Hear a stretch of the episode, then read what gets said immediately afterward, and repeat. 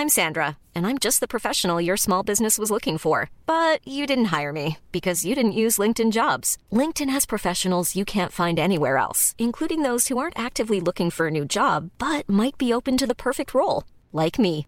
In a given month, over 70% of LinkedIn users don't visit other leading job sites. So if you're not looking on LinkedIn, you'll miss out on great candidates like Sandra. Start hiring professionals like a professional. Post your free job on linkedin.com/people today. Welcome to r slash am I the jerk the movie. In this special three hour long episode, I'm going to be showing you some of the very best posts from r slash AITA from the past few months. So, without further ado, sit back, relax, let's get into this. Am I the jerk for shutting down a girl's attempt to diagnose me with an eating disorder? I lost my left leg when I was very young from a hospital acquired infection. I have a prosthetic leg which I use for walking and another one for running and exercise. When I was on my parents' health insurance growing up, I got refitted regularly as I grew up. Now I'm too old to be on my parents' insurance, and while my company's insurance is considered very good, getting a new leg or getting adjustments for body weight changes is still expensive. I expect to be paying a fortune if I get pregnant. So I try my best to stay the same weight, and if I gain some weight, I can immediately feel it becoming less comfortable to walk. Anyway, a friend's girlfriend and I were talking, and she began remarking on how I'm not eating much. We were out to dinner, and I was just having a soup and salad, and everyone else was having baby back ribs. I'd stolen a few off my boyfriend's plate, but generally I was trying to eat light. I said I was trying to lose a few pounds, and she immediately assured me that I was beautiful the way I was and I didn't need to lose weight. I told her, I know, but losing weight helps me with my mobility. She then began diagnosing me with an eating disorder, saying I must have a delusion, I was very heavy and having issues walking. I was fuming. She sounded super condescending, and I blurted out that she had no business talking down to me about my weight, even if it was to tell me not to change it. The other people overheard, and the girlfriend got really embarrassed and left with my friend soon after. Now, my boyfriend thinks that I should have explained why I need to keep my weight the same, but I don't think I should have to pull out my disability to get her to shut up. With long, loose pants, it's often hard to tell that I have a prosthetic leg. I don't know if she knew, but I didn't feel like justifying why my weight needed to stay the same. But am I the jerk for shutting down her attempts to diagnose me with an eating disorder? Ah, there we go. Um, pretty stupid one to end, to be honest. Why is this person commenting on you? I just don't understand. You- You're obviously right, and again, obviously not the jerk here. You do not have to tell anybody ever about your disability or explain it to them if you don't want to. Yes, I concede that it might have helped her to understand why you were doing what you were doing, but also she has no right to even ask in the first place, or even question it in the first place, or comment on it. That is the truth. So it's completely up to you if you want to do that. It's also not up to your boyfriend to suggest that. It's up to you. It's your body at the end of the day. Now, with that being said, I do actually think if I was in this position, uh, I mean, who knows, right? This woman could have had so many questions over the years about oh why are you eating this? Da, la, la. oh you got a prosthetic leg etc etc what happened?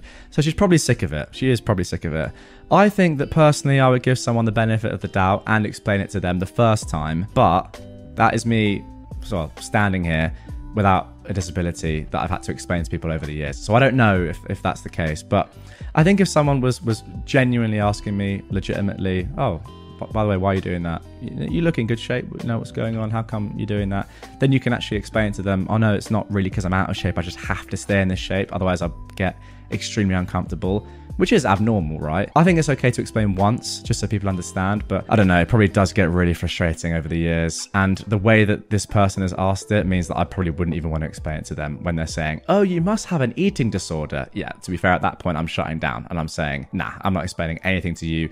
You don't deserve any sort of explanation. Am I the jerk for begging my girlfriend to uphold a sexist tradition just so she can make a good first impression? I have a big family that's incredibly close. We have big family dinners every few months where we all meet at my great grandfather's estate and eat together. Typically, how this works is that the women cook for the time they're there and the men don't, which I'm fully aware is sexist as hell. That being said, I am one of the youngest people in my family, and my protests mean literally nothing. Some of these women choose not to cook. However, this is usually met with a level of ostracizing. The women who don't cook are lives and long term girlfriends, so they kind of already have a good family relationship doctored in. When I've seen new partners not cook, it's gone bad.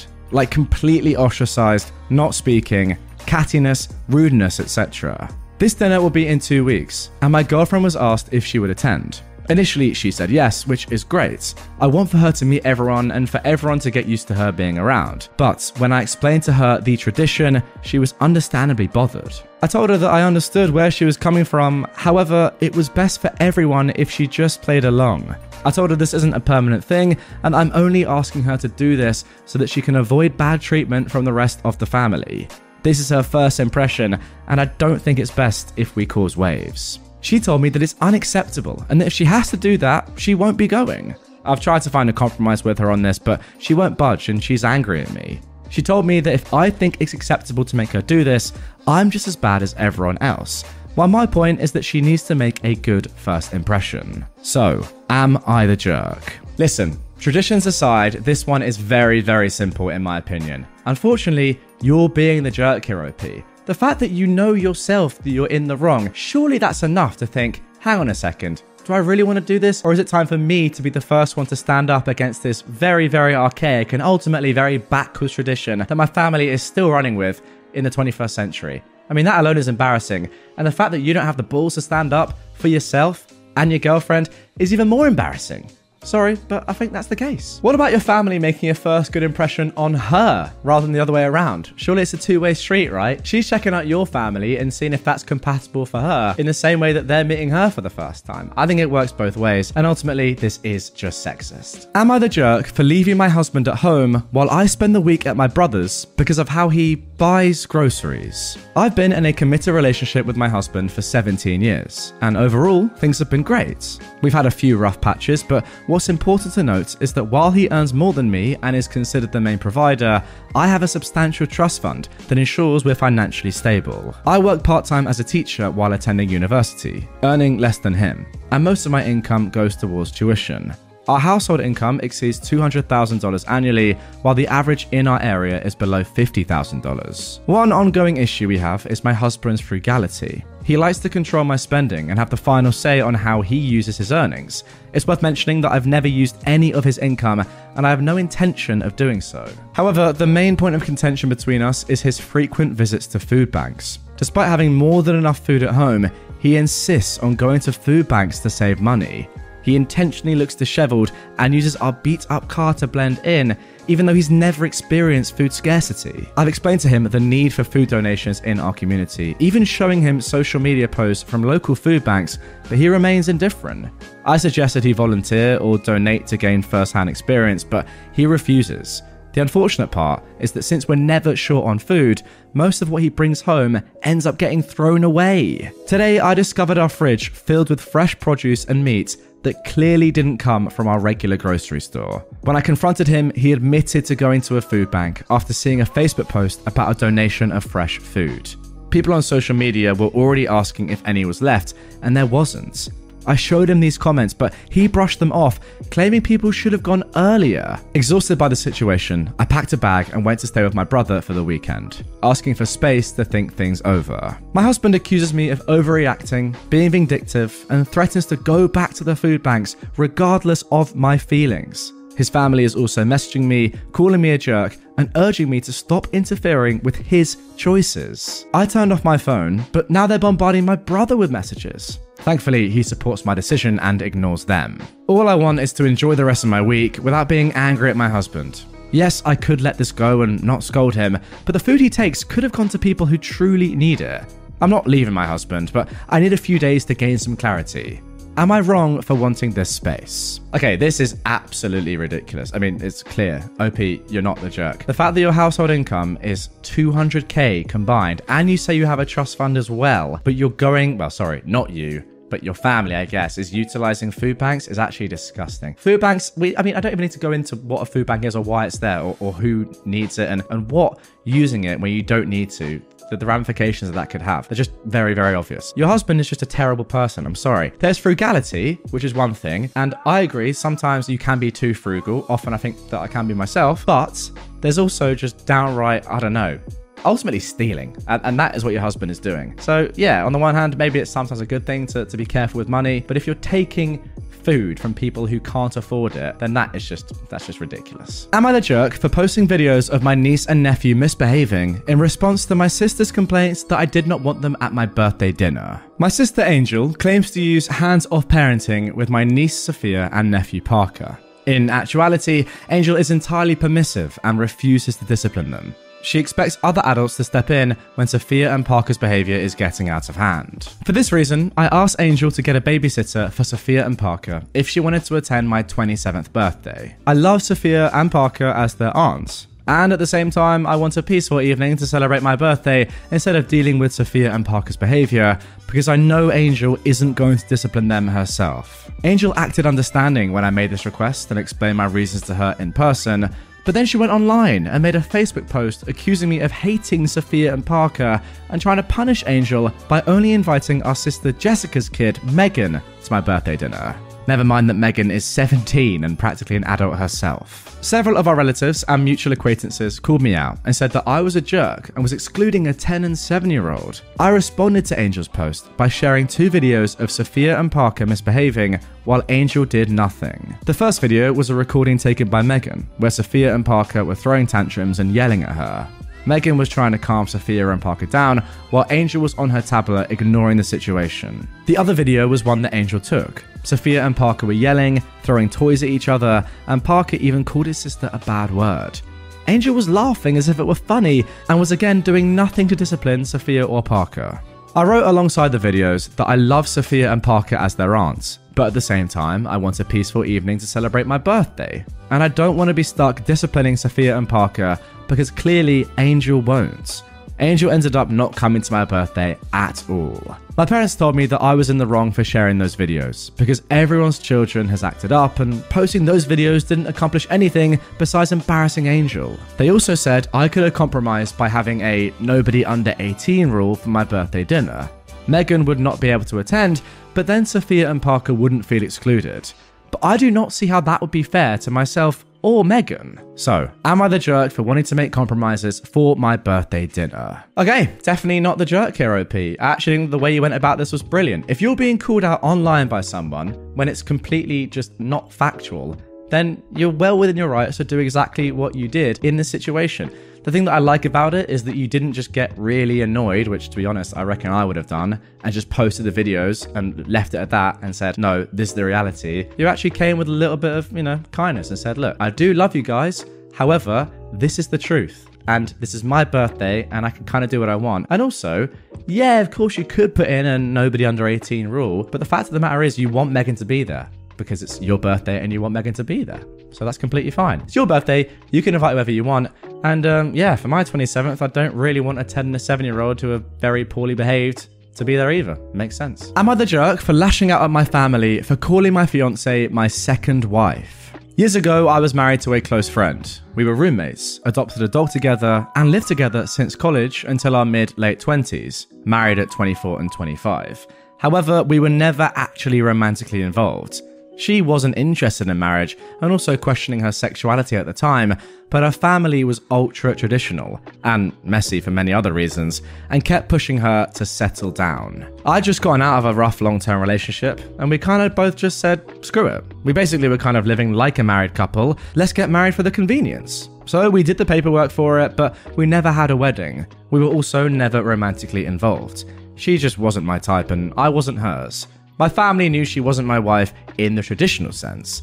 They did heavily disapprove though. When I started getting back into the dating scene, we split up and legally divorced. She remains one of my close friends to this very day, and I care for her a lot. It's been a few years, and I'm now 32 with a lovely fiance who I cannot wait to marry.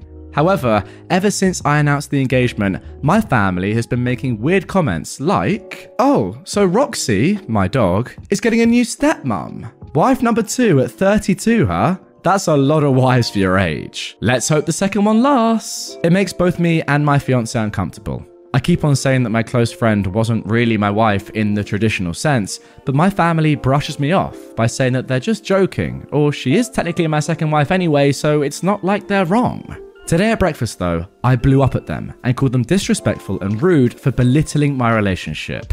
My mum and my sister both said that if I didn't want to hear these statements, I shouldn't have married my close friend. I threatened to not invite them to the wedding, and now things are super tense. So, Am I the jerk? Well, I think that is three not the jerks in a row. Quite obvious ones, in my opinion, as well. I mean, there's just no way that, that you're in the wrong here. Yeah, you know, a couple of jokes here and there are fine. But if they're in front of you and your fiance. I mean, that's just not that funny, is it?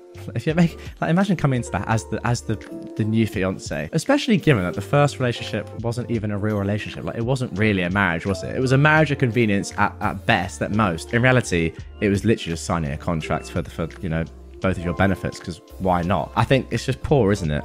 One joke once in a while, maybe that's enough. But if you've said to your family, like, you know, this is actually making me and my fiance uncomfortable now, can you please not? Then that should be the time to stop. And if they're getting annoyed by that, then I don't know, they've got issues themselves. For sure. Would I be the jerk if I go around my brother and sister in law and buy my nephew the Lego Roman Colosseum after they returned his original one?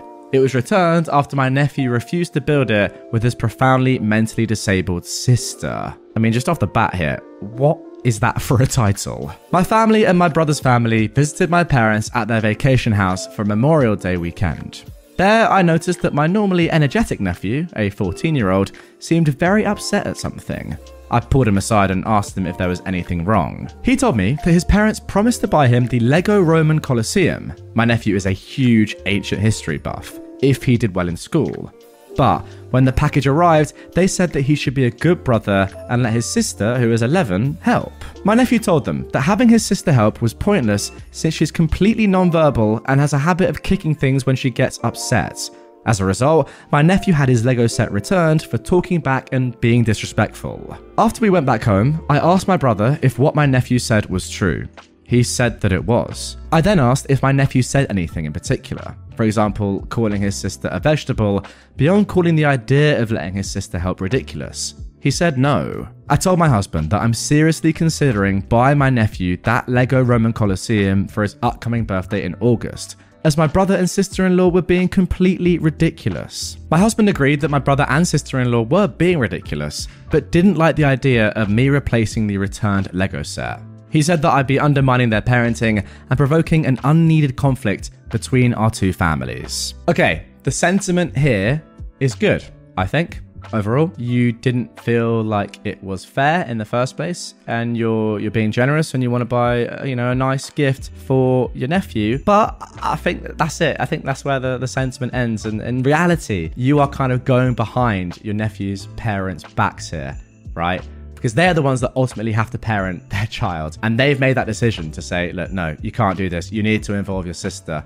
And if you're then undermining them and saying secretly, no, you can have it, first of all, that's going to completely screw with your nephew's mind. Second of all, it's just completely going behind your your own siblings' backs, which is a terrible thing to do. And thirdly, it's just weird, isn't it? Like at the very least, you'd ask and say, I know this happened before. Can I get this for him? You know, is there a lesson there? But doing it secretly is just very, very strange. And yeah, I mean, ultimately, wouldn't any good parent say, especially when you have a, a mentally disabled sister, yes, let her do it with you. I mean, surely that's just the fairest way of doing it, right? I mean, I'm not trying to parent here, but I'm just saying you got to let the parents parent whatever they want to do. And uh, yeah, definitely don't do it without asking. Am I the jerk for prioritizing my daughter's school performance over her emotional well being after her mother's death?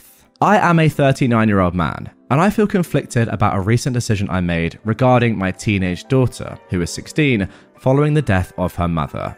I can't help but wonder if I made a huge mistake, so I'm turning to you, Reddit, to pass judgment on whether or not I am the jerk in this situation. Since my wife's passing, life has been tough for the both of us. Dealing with my own grief while trying to provide for her has been a challenge. My daughter has been extremely, extremely distraught, and I can see how much she's struggling emotionally. However, when she asked me for time off from school to process her grief, I ended up prioritizing her academic performance instead. I'll admit, I've always been a stickler for education, and my daughter is a bright student who excels in her studies. particularly maths and science, which are very important, and I wouldn't want to jeopardize that. When she approached me, I couldn't help but think about how it would impact her grades and future prospects. I was concerned that missing school would lead to a drop in her academic performance and potentially hinder her chances of getting into a good college. So instead of allowing her to take some time off, I suggested that she continue attending school and told her that I believe that maintaining a routine and focusing on her education would provide stability and keep her on track. Apparently, my daughter was devastated by my decision. She accused me of not caring about her feelings and prioritizing her school performance over her emotional well being. She believes that I'm being callous and unfeeling, dismissing her need for time to heal. So, Reddit. Am I the jerk for putting my daughter's school performance ahead of her emotional well being, as she put it, and the death of her mother? I'm genuinely questioning if I made the right decision and would appreciate your honest opinions. Thanks for reading. And there we go, guys. I've saved the best to last. And by best, I mean by by by far and away the biggest jerk of this episode. What the fuck? Like, sorry, what the? I, I don't want to swear, but I mean, genuinely, how brain dead are you? I, I really, by the way, I really hope this person isn't watching this video, but if you are, mate, like, you're just so dumb. What are you talking about? You know what's crazy as well? For those of you that aren't watching and are listening, the dad has put emotional well being in like inverted commas or whatever it's called, inverted quotes, kind of like taking the mick out of his own daughter. Like, as she put it, he's put it in brackets after the death of her mother. Maybe have a little bit of compassion. I don't know. Maybe say, yeah, don't just go straight back to school if you don't feel like it, because your mum's just died. These are the facts. Now, I do get his overarching point that that perhaps routine is good in a, in a mortifying time like this. However, given the circumstances and saying that your daughter actually saying to you, look, I really need some time off here, you can't then say, no, you're going to school every single day. And also, by the way, science and math are important. Yeah, I mean, so so's the fact that your mum's dead. How about that? And also, you don't seem to even care that much that your own wife's dead. I'm not going to like tell you how to grieve, but you know, you need to you need to show a little bit of empathy for your daughter who, whose mum has literally just passed away. You absolute cl- Hiring for your small business? If you're not looking for professionals on LinkedIn, you're looking in the wrong place. That's like looking for your car keys in a fish tank. LinkedIn helps you hire professionals you can't find anywhere else, even those who aren't actively searching for a new job but might be open to the perfect role. In a given month, over 70% of LinkedIn users don't even visit other leading job sites. So start looking in the right place. With LinkedIn, you can hire professionals like a professional. Post your free job on linkedin.com slash people today. Am I the jerk for taking up two seats on a bus? I ride the bus because I can't afford a car, insurance, gas, etc. I'm a 19 year old woman and I live in the US, for context. A couple of days ago, I was on a bus that wasn't that busy. Not empty, but there were multiple unused seats and no one had to stand. I'd just gone shopping and had heavy bags that were hard to carry and hardly fit in front of my legs. So I sat in one seat and placed my bags on the seat next to me, essentially taking up two seats on my own. Since it wasn't crowded when I got on, I didn't see an issue. And like I said, the bags were super heavy and they hurt to carry, so I wanted to set them down. The bus ride was kinda long, and as it went on, more and more people got on the bus. It eventually got pretty crowded to the point where some people had to stand up. I didn't ever move my bag or offer the seat to someone. In my experience, most people don't want to sit next to strangers anyway, and a lot of the time, people will end up standing instead of sitting in an empty seat next to someone they don't know. Also, no one said anything to me. At the last stop, ended at the bus station where pretty much everyone was getting off. Someone passive aggressively told me, You could have moved your bag and not been inconsiderate and rude. Everyone wants to sit, not just you. Or something along those lines. I didn't really respond because I didn't know what to say. The person who said that never asked me to move my stuff, and if they did, I probably would have. So I don't understand how I was being rude. They could have asked during the ride instead of insulting me after it was already done. Buses are also generally first come, first serve, so I think my behaviour was normal. Am I the jerk? Wow, starting off an episode with someone that is just 100% a jerk. I mean, it's not even a conversation, it's not even a debate. You don't have to be asked to do something to be kind enough to do it. Uh, the given thing when you're sitting there is literally the done thing. You'd be stupid not to. If you're using two seats and people are having to stand, then you give up one of the seats. It's just a fact. You can put the shopping elsewhere. You said that, you know, you didn't have loads of space, but you make it work. You don't want to make people stand. That is awful. Also, it's not on other people to ask you if they can sit there. You should be expected to do that. It's just it's just a nice thing to do. I do that all the time, by the way. If, if there's two seats and I've got a bag, I'll put my bag on the seat. That's completely fine. But as soon as it's getting a little bit busier and you know that people are looking for seats and people are having to stand, I mean, it shouldn't even get to that point. You move your bag, you offer the seat, obviously. I don't actually understand how someone can write this and think that that's even up for discussion. What a start to the episode. Am I the jerk for splashing women with water at the pool? I am a 31 year old woman, and swimming is my hobby and how I keep healthy. My favourite swimming pool is the local university pool. As a graduate, I have access, but they also have community hours when people from the town can pay and swim. It doesn't do lane swimming, but typically everyone knows to stay away from those doing laps.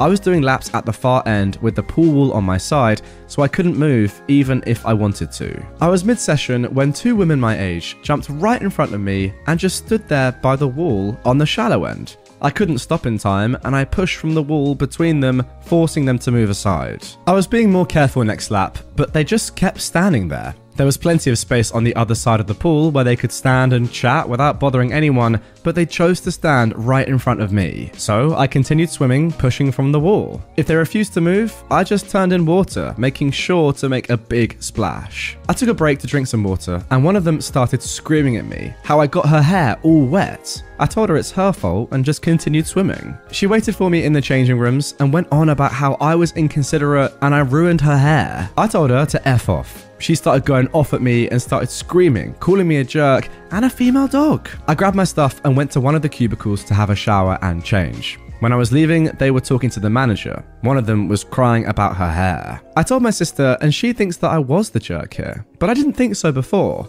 But now, with my sister agreeing, I worried that I might have been. So, am I the jerk? Guys, before I give my comments here, OP has added some updates. First of all, just to add, OP was the only person when the woman came in. They had the whole pool to stand. They chose to purposefully stand in front of me without swimming at all. Second, the pool is 25 meters long and you swim lengthwise, from deep to shallow end and back. They had the whole shallow end wall free, except for the meter or so I was using for kicking off. I didn't take the whole shallow end. Who would do laps there, except for kids? Also, while there's no designated lap lanes, lap swimming isn't forbidden. Typically, during open swim, 75% of swimmers do lap swimming. They weren't older ladies, they are about my age, in their early 30s. And finally, I didn't leave the pool to grab water, I had water on the edge along with my other stuff for drills or my earplugs, etc. This is perfectly normal and acceptable. Okay, you're definitely not the jerk here. I have no idea what these women are doing. They've gone for a swim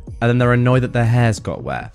Like at a public pool. What what did you expect to happen? If you're gonna do that and you don't want your hair to get wet, first of all, probably not the best idea to go to a public pool. Second of all, don't go near the people that are swimming, like actively swimming and doing lengths. And thirdly, just wear a swim cap. Obviously, again. I would say that you could have perhaps asked them the first time, you know, taking 30 seconds just to say, by the way, ladies, I'm doing some lengths. Would you mind moving to another part of the pool? But then again, it is kind of obvious that you're doing lengths. And if the entirety, the rest of the pool is open for them, including the majority of the shallow end, to sit and chat and do whatever they want and not get in your way, and that's kind of on them for not doing that, and they really can't complain that much. Am I the jerk for not being upset that my friend's dog could die because of me? I was hosting a big garden party at the weekend. I invited my entire friend group plus their partners. Now, one of my friends takes her dog everywhere. I told her no pets were allowed. Although it was a garden party, we were in and out of my home, and I have four cats. My cats do not like dogs, and neither do I. Anyway, my friend showed up with her dog. I told her that her dog was not welcome in my home or garden, and I asked her to please take her dog home or elsewhere. Now, I thought my friend left. I went inside to sort some things out. I went into my garden about 15 minutes later, and my friend was standing there in my garden talking to our friends. She doesn't live that close, so I was confused. I went to ask her how she got back so quickly. She told me she just popped in and was going since her dog isn't welcome. I asked her then where her dog is, and she shrugged her shoulders and said he was around. I went looking and found him at the bottom of the garden, eating my crops and making a mess. I was angry and told my friend to get her dog off my property. A few hours later, she called me asking me what her dog ate. I had no clue. My gardener plants and attends everything, and I told her I didn't know, but I told her he'd made a huge mess, dug things up, and clearly eaten things. She shouted at me that her dog is sick and that I need to find out what the dog ate. I told her I had no idea, but I text my gardener to ask, but it was really her problem. I did send the text, but my gardener didn't answer. My friend then called again, wanting to know what her dog ate, but I told her I still didn't know. She told me I obviously don't care if her dog dies and called me a jerk. Now, I still don't know what her dog ate, but apparently he is very sick and might die. I feel bad but I told her not to bring her dog on my property, so I don't feel responsible like she says I am. So, am I the jerk? Now, once again, we do have a little bit more information before I give my assessments. First of all, after being unable to reach my gardener, OP says they took pictures of everything the dog dug up, which was a lot, and sent them to her friend. But OP has no idea what the dog ate and what it just dug up. And for all I know, what it ate isn't even pictured because the whole section is a mess. This wasn't good enough for her. She wants me to tell her exactly what it ate, and I just don't know. And I don't want to spend hours trying to figure it out when I don't even know if it can be figured out. Next point my cats are house cats. They don't go in my garden and aren't at risk of getting sick from whatever my gardener is growing. My garden is huge, and what is growing changes often, so no, I don't keep track of what is planted. And then one final update OP actually blocked their now ex friend after dozens of nasty calls and texts, but got an update from a mutual friend. The dog is at dog hospital. The dog's pretty sick, but it is expected to make a full recovery. I managed to contact my gardener eventually. It looks like the dog ate some potatoes or something. A lot was destroyed, so even my gardener isn't 100% sure what was eaten, but he thinks that maybe the pesticides were the problem. All the info from my gardener was passed to my ex friend. Oh, and finally, my ex friend has seen this post and is very angry about it. Everyone say hi to Suzanne. Suzanne, if you're watching, um, first of all, Really hope you're enjoying the content and especially that last story. And second of all, uh, subscribe and follow for more because loads more stories about jerks like you coming right up. Speaking of which, you are a jerk. Uh, I know that's tough to hear, um, but don't click off. I need the retention. Thanks. I'll explain to you why in a, in a hopefully a, a, kind, considerate way. Um, you're stupid. Is that is that enough? Is you still watching? Okay, well, look, I'll be honest um, you've been told specifically not to bring your dog onto private property, and you've done so. That's all I need to say. Look, from OP's perspective, maybe you could be a little bit more, I don't know, sorry that this happened. But again, I, I, do agree with you. What are you supposed to do? Say, oh my gosh, that's so my fault that my gardener sprays pesticides on my plants in a house that I've told you not to come into with your dog. You can be sorry that the dog is sick and could have died. Obviously, it's good to hear that the dog is fine or, or getting better anyway and is not going to die. And I think that you were, to be fair. At not one point did you say, oh, yeah, I'm happy that your dog got ill. However, to go beyond that and take the blame and, and be guilt and like feel guilty? Nah i don't think so. If anything the owner should should take the blame surely and feel guilty. Maybe they do and maybe they're just kind of putting that onto you passing the buck to make themselves feel better about themselves. But yeah nonetheless your dog is your business, right? And if you've been told not to take it into a place and you still do, then what happens in that place, you kind of have to be responsible for. Am I the jerk for telling my wife that she needs to get over being upset with me for pulling a scare prank on our son? Last Friday night, I, a 37 year old man, was hanging out with my daughter, who is 10, watching a movie. My wife was working late while our nine year old son was hanging out with his friend. At around 8 pm, his friend's mum texted me letting me know that she was driving him home. I thanked her and then let my daughter know that her brother was on his way. She then suggested that we play a prank on him in which we jump out and scare him. I thought it would be a funny practical joke. And, long story short, she and I ended up putting on scary Halloween masks, dimming the lights, and hiding behind a couch. I then texted his friend's mum and told her that his sister and I were watching a movie and to send him to the family room downstairs when he got home. He got home and came in. We heard him come in and say, hello, and then come down the stairs. When he got close, we jumped out at him and shouted. Now, here is where I fully admit I messed up. I thought he'd just be startled for a second and then would laugh with us over the prank. But that's not what happened. We ended up frightening him way more than I'd anticipated. He first started running off and then ended up having a huge, trembling, crying adrenaline dump for a long time. I felt really bad, and so did his sister. His mother came home not long after and ended up sitting with him, hugging and comforting him. Naturally, she wasn't amused by my antics, which I understand because, again, I screwed up. However, she has stayed mad at me for all these days afterwards. She'll barely talk to me. I eventually got tired of it and told her that she needed to get over it. I screwed up, but I didn't mean any harm. I just really underestimated how much our prank would scare our son. I also think that our daughter is seeing how she's treating me over it and is being made to feel way too bad over her idea that was just playful, not bad natured. But my wife just says that I should have known better and won't seem to forgive me. I get it, she's always been a complete mama bear. but it's not as if I don't love our kids too. Was my prank honestly so beyond that pale that I deserve to keep being punished over it? Ah, you know, this. I've got to just say it. I just think you're the jerk here, my friend. I'm sorry. I really do. I think with your kids, you have to be so careful with, with any sort of prank or, or thing like this because ultimately, and maybe this is a bit serious, but something like this could genuinely end up scarring your kid. Like it genuinely could. We all know how how important childhood is and how things that happen in a person's childhood can really shape the way they are in future and cause a lot of issues. Can cause some great things, but can cause a lot of issues as well. I don't know. I think the reaction that your kid had to this was so major that you probably should have known it was a possibility. You know, your, your son's nine. I presume you know them very well. If there was ever any kind of doubt in your mind that, that this could have happened, which I believe you should have had that doubt, right? Given that it did, and he's your nine year old son, then you shouldn't have done it. And like, I get it. It was meant to be an innocent prank. It went wrong. And you know, in general, pranks recently, at least on social media, have got a lot of backlash for just not being at all funny. But I still think personally there's there's place in the world for, for just casual pranks that aren't malicious. Like this maybe could have been. I don't know. It just went way too far. And I have to agree with your wife, you probably should have known better. And uh, yeah, she's going to be angry with you for a while. You're going to have to take that. Don't worry though. It's not going to change everything long term. You'll be fine. Just, yeah, I definitely don't think that she is in the wrong for still being upset over you literally traumatizing your own son. Am I the jerk for not trying harder to let my ex know our son passed? Both myself, a woman, and my partner, a man, were 28 when I found out I was pregnant. Together four years. Personally, I didn't want the child. My work was offering potential advances within my position, and I was excited for it. But after a lot of talking, we decided to go forward with it. When I was around 20 weeks, just after finding out the gender, he disappeared. I couldn't contact him, he wouldn't answer the phone or messages.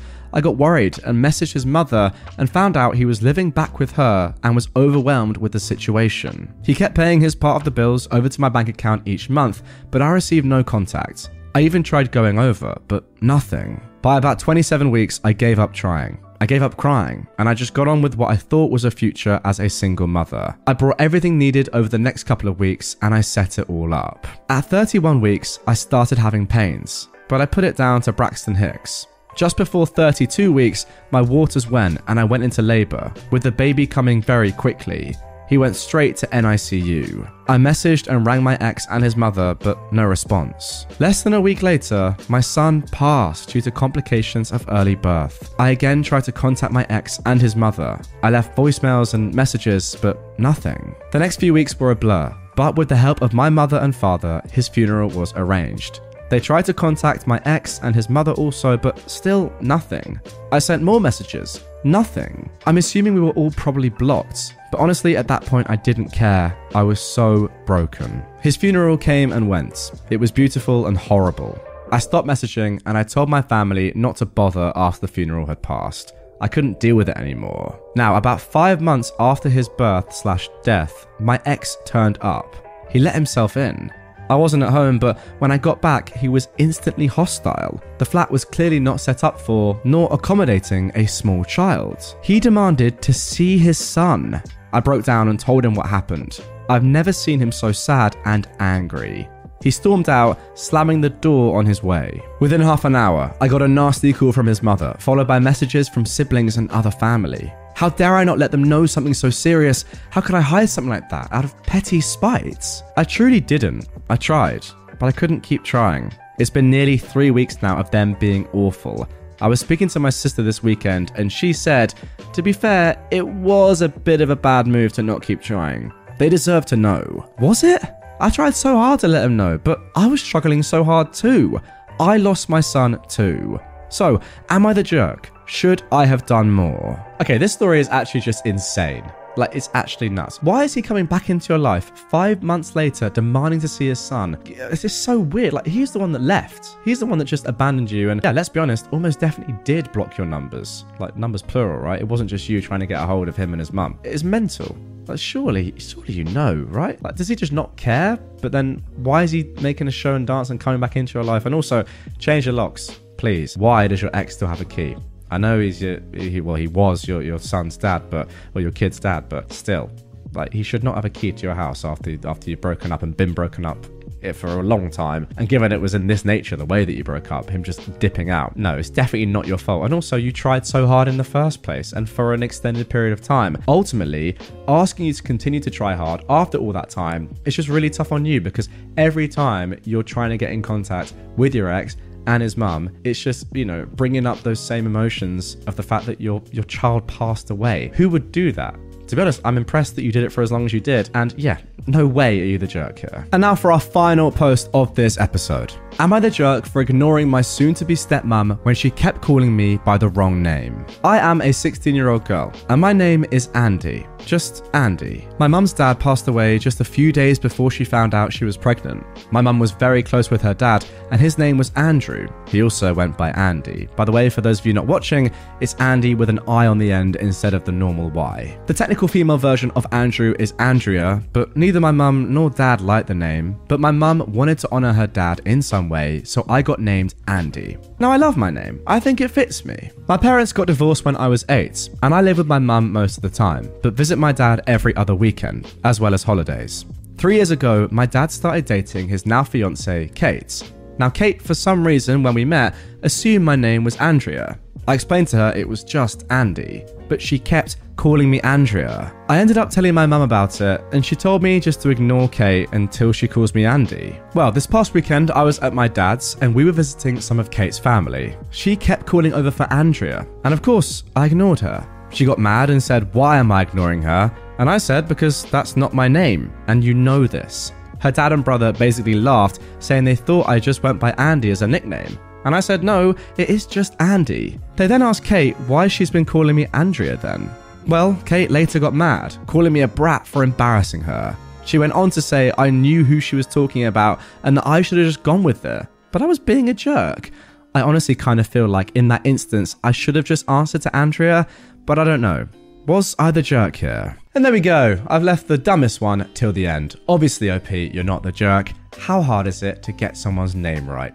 Ultimately, this person knows what they're doing. It's a fact. Kate knows. Kate just knows. It's not that hard to get someone's name right. Fine, you're allowed one or two errors at the start, but then it's on you to make that change. And if you don't do it, you're just being pretty horrible, to be honest rude and just very ignorant. Andy is a very normal name. I mean, who cares if it's normally a guy's name or not? Like any name, it's not that hard to learn, is it? And uh, yeah, you're just being rude by by not calling her her actual name, OP that is, and then also like having that reaction is mental. Obviously, I'm going to ignore you. You're not calling me by my name. Imagine if someone just called you something that just wasn't your name and you were expected to respond to that. No, I'm just not going to do that. Makes complete sense. OP, you're not the jerk, of course. Am I the jerk for not telling my girlfriend that my parents are gay? I am a 25 year old man, and I have two parents. My birth dad, John, who's 48, and my other dad, Dwayne, who's 45. I call my birth dad, John, Dad, and I call my other dad, Dwayne, Pops. My birth dad, John, was married to my mum for a few years. Then she left my dad, and yeah, they ended up divorcing, and now she's somewhere in California. I don't know where or what she's doing. I haven't talked to her in ages. So, Dad and Pops, I'm super close with. They are the best parents any child could ask for. I love both of them and they've always been with me. My dad introduced me to Pops when I was a little boy and they told me they were in a relationship. And I was all for it because I saw my dad become lonely and sad when he was single. So seeing the fact that my dad loves someone and has a life partner made me super happy. Pops and dad got married and we've been living an amazing life. I'm probably more close to Pops than my own dad due to the fact that Pops is really cool and laid back. Of course, I love both of them equally, and they love me as well, and I'm blessed to have them as parents. For a few months, I've been dating this girl Bella, who's my age. I thought she's pretty cute and I liked her, so we kicked it. And recently, she told me, My parents want to meet your parents and want to come over for dinner. I said, Sure, I'll tell my family. So, yesterday, Friday night, Bella comes in. Pops greets her and says, Come on in, sweetheart. Dinner is ready. She says, You must be OP's dad. So good to meet you. And she shakes his hand. And then she sees Dad come out of the kitchen. He's holding the mac and cheese tray with the mittens and is putting it on the table. Then Bella says, Who's he? I said, Oh, that's my dad. She said, I thought he's your dad, referring to Pops. I say, Yeah, that's my Pops, and that's my dad. She pulls me to the side and says, I didn't know your parents are gay. Oh my god, why didn't you tell me? I genuinely didn't know why. Would that be an issue or something? Because you're dating me, not my parents and all, so it shouldn't matter. but I guess it's a concern for her. Her parents come to the door after they park the car, and Bella tells her parents, let's leave.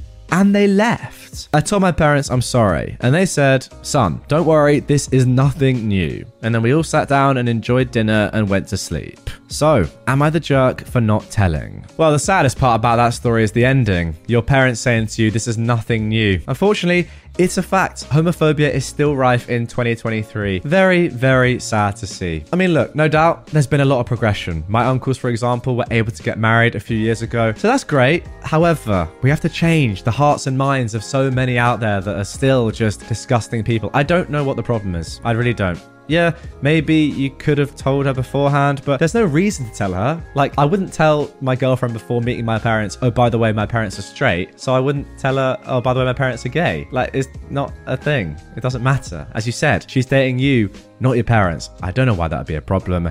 Yeah, just simple homophobia, and that's very sad to see. But at least now you know. That's always a positive. Am I the jerk for falsely accusing a veteran of stolen valor when she couldn't give any details about her service? I am a 34 year old man, and I served as a captain in the Marine Corps. I've left the service, and right now I'm doing an MBA. One of my classmates, a 31 year old woman who we'll call Jess, is very gentle, very soft spoken, and unassuming. Jess and I were working together on a case study once, and I started opening up to her about my military service and all the lessons that I've learned from the Corps. Jess enthusiastically told me, That's so cool. I was a surface warfare officer in the Navy. I immediately felt suspicious about this claim. As I said, Jess is very demure, and she doesn't really have the bravado that is required in the military environment. At least I feel like a certain amount of bravado is required. Yes, I still humoured her, and I began asking about the details of her military experience where she deployed, what courses she went through, what ship she served on, etc., etc. Suddenly, Jess got all tight lipped and she couldn't say anything specific about military life. She kept making excuses along the lines of, it just wasn't a good period of my life, and I'd rather not talk about it. Eventually, I felt like I'd done enough snooping around, and I bluntly told her that she was BSing and that I'd rather not work with a phony. I talked about this experience with my friend Max at our school's veterans organization. I told Max to be wary of anything Jess says. Max responded by telling me that Jess did serve. He's seen her paperwork and ID and everything, and that in fact, one of her MBA recommendation letters was written by a retired Rear Admiral who held Jess in high regard. Whoops. The next time I met Jess, before our class started, I tried to act chummy towards her and make up for accusing her of being a liar. She laughed in my face and told me to pan sound poorly. And for those of you who don't know, yes, she was being derisive here. So, am I the jerk? Yeah, uh, this is just making me cringe horrifically. It's just so embarrassing. You can just, I can just like see this in my mind. I can hear OP's tone of voice saying, uh, yeah, you're not military. I am, by the way, just gloating horrifically and trying to catch someone out when there's just no need to. It's just like, it's, it's giving absolute jealousy vibes here and just, you know, arrogance and trying to make your ego feel amazing and just, you know, feeling good about yourself for no real reason, putting other people down. I, I don't see the point. Why does she have to prove to you that she was in the military? She doesn't. Can't you yourself just be happy that you were in the military and be proud of what you did and that can be that and not just like be really cynical about someone else. It's just embarrassing. And yeah, saying pound sand pooley, t- take take it. You know, you deserve it. I'm sorry.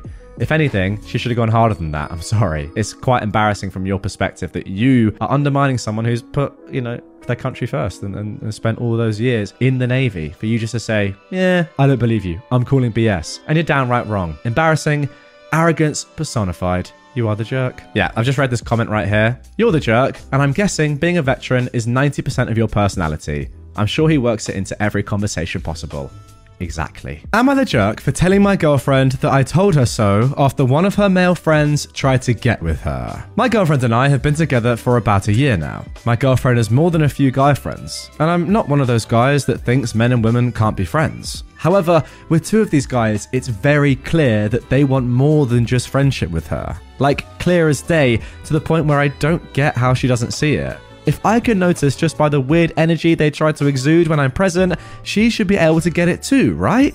Wrong. Anytime I pointed this out, she gets upset with me. She tells me that I'm being jealous and reading into things that aren't there. I argue back that I'm just letting her know, and as a guy, I can probably tell much better than she can, since women tend to be a little slow regarding things like this. So, Two nights ago, she was hanging out with her friends and this guy was present. From what she told me, they were all drinking and he said some things that implied he'd want to be with her. She was made uncomfortable by this, and the night ended shortly after. Fast forward to yesterday morning. She got a series of texts apologizing for what he said, but then backpedaling and saying he would treat her so much better than me and that she's wasting her time with me. She, of course, said no and was upset with him. After she told me, I just read the text and simply said, Wow, who could have seen this coming? A bit sarcastically. This set her off and she got mad. She said that I was being such a huge jerk to her and she had no way of seeing this coming. She's been angry at me since. So, am I the jerk? Okay, then, interesting one here. I actually don't think you're in the wrong here for, for the overall context of what happened. You know, what you said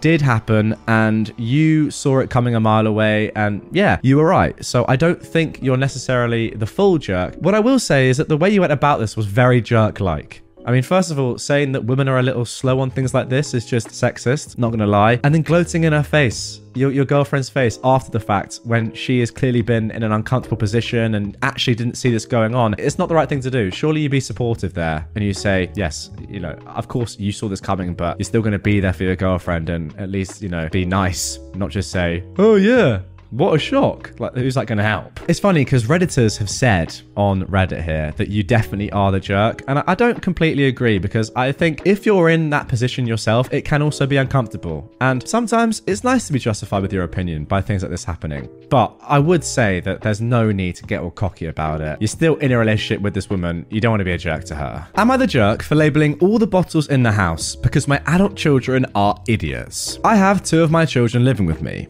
One has graduated from college and the other is a junior. I have to purchase medicated shampoo because of a scalp condition. It's by prescription and it's expensive. It also comes in packaging that is meant to be stored upright, not on its side, and definitely not upside down. My daughter has her hair products in the shower and I do not touch them. My son also keeps his Axe body wash, shampoo, conditioner, women repellent in the shower. I also do not touch it since I have zero desire to smell like a high school locker room. I keep my shampoo in there as well since it's my house and I can keep my stuff wherever I want. For some reason, the two of them cannot understand that not all packaging is meant to be upside down. They've already wasted an entire bottle of my shampoo by storing it upside down after they touched it for some reason. It all dripped out the spout, which it's not engineered for. I talked to both of them, and I explained that they should not touch my stuff, and that if they accidentally tip over my shampoo, it was meant to be stored with the lid at the top. I came home last week to find my shampoo leaking out of the bottle again, upside down. So, I ordered 500 stickers that say, this side up, with an arrow pointing upwards when the words are upright, and I put them on everything in the house that might leak with my shampoo being literally covered in them. They had friends over last weekend, and they noticed that the relish, ketchup, mustard, mayonnaise, etc. were all labelled. My kids were embarrassed when they explained why. They think I'm a jerk for putting labels on everything since they only screw with my shampoo. But since it's $80 a bottle, I said I'd take off all the labels if they agree to pay for my shampoo. Thus far, they have declined. I mean, this is just brilliant. Yes, it's very petty. Yes, it's patronizing, but I think it's completely fair, especially when you're paying $80. I mean, that is a sizable amount of money for a prescription for medicine, right? And it's getting ruined by your children.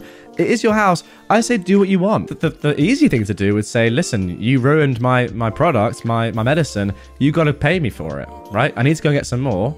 It's medicinal. I need it. You you've ruined it. I need the eighty dollars. So let's be honest, they can count themselves quite fortunate that you've not forced them to pay up. However, this, if anything, is a much better way of getting your point across. Lovely stuff. And yeah, as you said, if you're going to remove the labels for them, then they're going to have to pay you the cash, which they're obviously not going to do. So I love it. Am I the jerk for man spreading on a plane? A few months ago, I, a 26 year old man, was alone on a long flight, roughly six hours. I had a middle seat between a young woman in her 20s in the window seat and another woman in her 30s on the aisle. Now, I'm tall and I'm never comfortable on planes. My knees always dig into the seat in front, and it can be quite painful. I usually try to take a walk around the airport before flights to stretch my legs, but I neglected to this time. It was Spirit Airlines, so even less legroom than usual. About half an hour after takeoff, I found my left knee inching to the side for the sweet relief of open space. specifically the no man's land in between seats, level with the shared armrest. But I wasn't paying attention to my knee the entire time. I'll concede it's possible that at some point I was occupying space that rightfully belonged to my window seat neighbour. All was well for roughly two hours. But at this point, the woman in the window seat called over the flight attendant. She asked her something like, Could you tell him to keep his frickin' leg in his own frickin' seat? With horror, I understood that she was talking about me. I instantly retracted my leg in deep shame. She added something about his enormous pee pee My understanding was that it was meant to be a snide reference to the idea that spreading your legs is about male genital comfort, but she wasn't speaking very clearly, and the flight attendant didn't seem to understand her. The flight attendant asked her some sort of clarifying question, but she didn't answer, and eventually the attendant went away. I'd been shocked into silence, but when the attendant left, I frantically began to apologize. However, she refused to speak to me. She acted like she didn't hear me. Instead, she started furiously texting on her phone. Yes, texting during a flight, I thought it was weird too. Our seat woman said she had some extra space on her side that I could use, but then promptly went to sleep. Oh well. I tried again to apologise to window seat woman, but again, she ignored me. I went from embarrassed to confused. I kept replaying it in my head, wondering why she didn't simply ask me to move my knee instead of calling over the attendant. I started sneaking peeks at her phone. My defense is that I was baffled by her behavior and wanted answers. I'll admit that I was being judgmental too. But here's why. She spent the last three hours of the flight watching TikToks about shaming obese people and texting someone she called Pappy. I didn't see all of it, but a significant portion was definitely about me. She wrote, Men really do be too much sometimes, with a laughing emoji. She ignored me the whole rest of the flight, and I ignored her. I got a good but painful workout of whatever muscle it is that keeps your knees together. See, this is honestly a tough one. Ah, I, don't know. Look, I, I, don't, I actually don't know what I think about this. Realistically, this bloke shouldn't be doing this, right? I hold my hands up. If you know your tool and you know you're going to have problem in a middle seat, it, it's a tough one. However, like, what now that you're in that position and you're with, I mean, you can tell I'm conflicted here, right? I really don't know if I put myself in that spot, I'm quite tall. I'm not. I'm not that tall. I'm six foot. If I put myself in that spot, yeah, and I didn't book the middle seat. I just booked a flight. Uh, yeah, I'm not super tall, but I can be a little bit uncomfortable in small seats. I don't want to spend extra money for something that I may not necessarily need. And oh, I got unlucky and I'm in the middle seat and I'm with two women and I see that there's a little bit more space that I can get at. Am I really going to not use it? I don't, I, I don't know. Yeah, it's not great. I get it from a woman's perspective to have someone inching into your area, but it wasn't as if this guy was totally dominating. The middle seat is by far the worst. We all know this.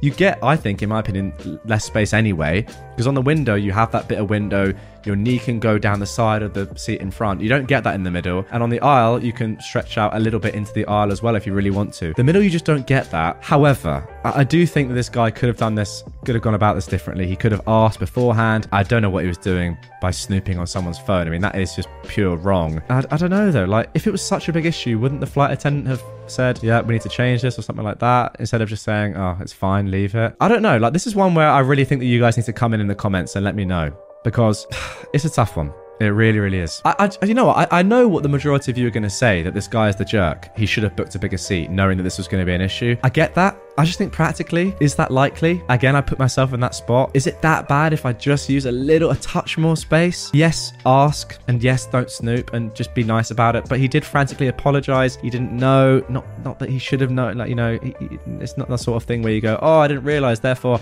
it's not my fault. I get it. I don't know. I really don't know. It's easy to say, pay for extra leg space, do this, do that. You know, be more prepared. But let's let's just be practical about this. In a real world, what's the answer? Is this guy the jerk? I'll leave that one up to you lot. I really will. Also, uh, I need to just say, like, this woman has handled this awfully. Do you think? She's just being a Karen. I get it. It's not ideal for her, but there are better ways of handling this. Why is she not clarifying her point to the flight attendant? Why is she just going in on you? Surely, any reasonable person says to just you, hey, would you mind just you're, coming into my area a little bit here. I know you're taller, I know I'm smaller, but we pay for the same amount of space. That would be completely reasonable. And then if OP doesn't do that, then you say, okay, I'm gonna have to get the flight attendant because I'm not getting my money's worth here. But she didn't do that as well, which I don't know. It makes it it makes it a little bit more debatable for me. But yes, as I said, get in the comments.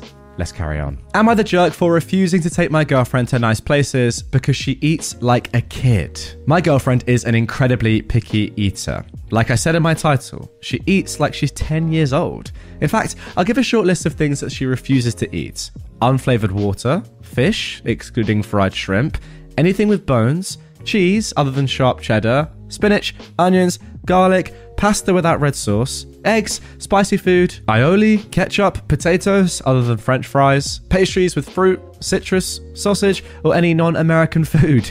This compares to me, someone who grew up in multiple different regions of the US and lived abroad for a few years, so I'm a bit more adventurous when it comes to food. Whenever me and my girlfriend go out somewhere nice, she ends up getting the same meals, usually either a burger or chicken tenders and fries. We could be going to an authentic Nepalese restaurant and she'll get the french fries and white rice. To me, it's kind of embarrassing to go to a restaurant where there's a dress code and for her to order chicken tenders and fries. It especially bothers me that since I typically pay, I end up paying 15 bucks for chicken tenders that I could get from the freezer section at Walmart for 5 bucks. Recently in our area, a very nice dinner place opened up, and my girlfriend has been dying to go. I took a look at the place and the menu and saw that it looked nice, but the food was kind of pricey. She said she was probably going to get chicken tenders, as per usual. I asked her, what's the point of going then if I can toss some tenders in the air fryer for her and not spend a ridiculous amount of money on it? She asked why I had an attitude about this. And I told her that I thought it was a waste of time and money to go to a nice place to get little kids' food. She interpreted this as me calling her a little kid. I clarified that I wasn't calling her a child, however, it is kind of childish for her to eat the way she does. I also said that if she's gonna order food we can make at home, there's not any point in us going anywhere. This led to an argument about me thinking I'm better than her. So, am I the jerk? Okay, this is, I'm not gonna lie, guys. I'm being tested here today. This is another really controversial one that I think is super close and it could go either way. Right, let's go through this from the beginning. First of all, is it a shame that your girlfriend is an incredibly picky eater when you are not? I would say yes. And I would also say that as someone like you who clearly enjoys their food, experiencing different cuisines, has done so throughout their lives, it's a bit of a deep question. But are you really that compatible with someone that eats chicken tenders every time you go out? I'm not entirely sure. I, I feel like that's quite a big thing if you can't enjoy that with your partner, it's a shame. It's not the be all and end all, of course, but it is a shame. And I can say from my experience, one of the nicest dates that I went on was going to some weird like restaurant and just trying all the weird food. I think it was Nordic food. It was all very strange, and some of it was disgusting, some of it was lovely. But the whole point was you tried it and you you know you had a different experience together, and it was good fun, right? Not being able to do this is a shame. And I, I agree, it is a little bit weird that she's so keen to go to a new restaurant in the knowledge that she's going to get the same old food. However, going to a restaurant is not all about food, it's also about the experience of being with someone. And who knows, she may love seeing you eat the food and hearing your thoughts about it. And ultimately, if you are in a relationship with this woman, which you are, then the food is just one small part of it, right? She may just love spending time with you and she knows that you love trying different food and different cuisines and she may just want to be a part of that. I don't know. There's a little bit of a lack of information here, but that is what I am thinking. I will say that you do come across as slightly patronizing as well. I don't think it's the worst thing for someone just to be super picky. Obviously, it's not ideal. And, you know, of course, in an ideal world, you would be able to experience these things with her. But is it the end of the world that she's going to have chicken every time? Is it really that bad that you have to spend a little bit more money on, on stuff that you could get from the shop to enjoy her company and being together? I don't think so. What I would say though is that there are some compromises that you could make here. For example, you could say to her, Look, I don't particularly enjoy paying for things that we could get from a freezer and eat at home when we're out at nice restaurants at exorbitant prices for what the actual contents of the dish is. Would you mind paying for it? I think that's I think that's a reasonable request. If she says no, then yeah, it's a problem. If not, you go from there. Or you could say, really why are we going to these restaurants if you're not going to eat the food? And then you can actually get to the bottom of why she wants to go and probably there's a reasonable answer there. I don't know i feel like there's a, a bit of information missing and there is an agreement that you could both come to. And look i get it it is a little bit embarrassing for you but this is the person that you are dating and at the very least she is eating every time you go out. Like, imagine if she was the opposite and saying, No, I don't want to go to these places with you because I don't want to eat the food, right? At least you're going and experiencing this together and you're not having to go and find another friend or parent or whatever to go to these restaurants with. I see some comments on Reddit saying you can do this with other people.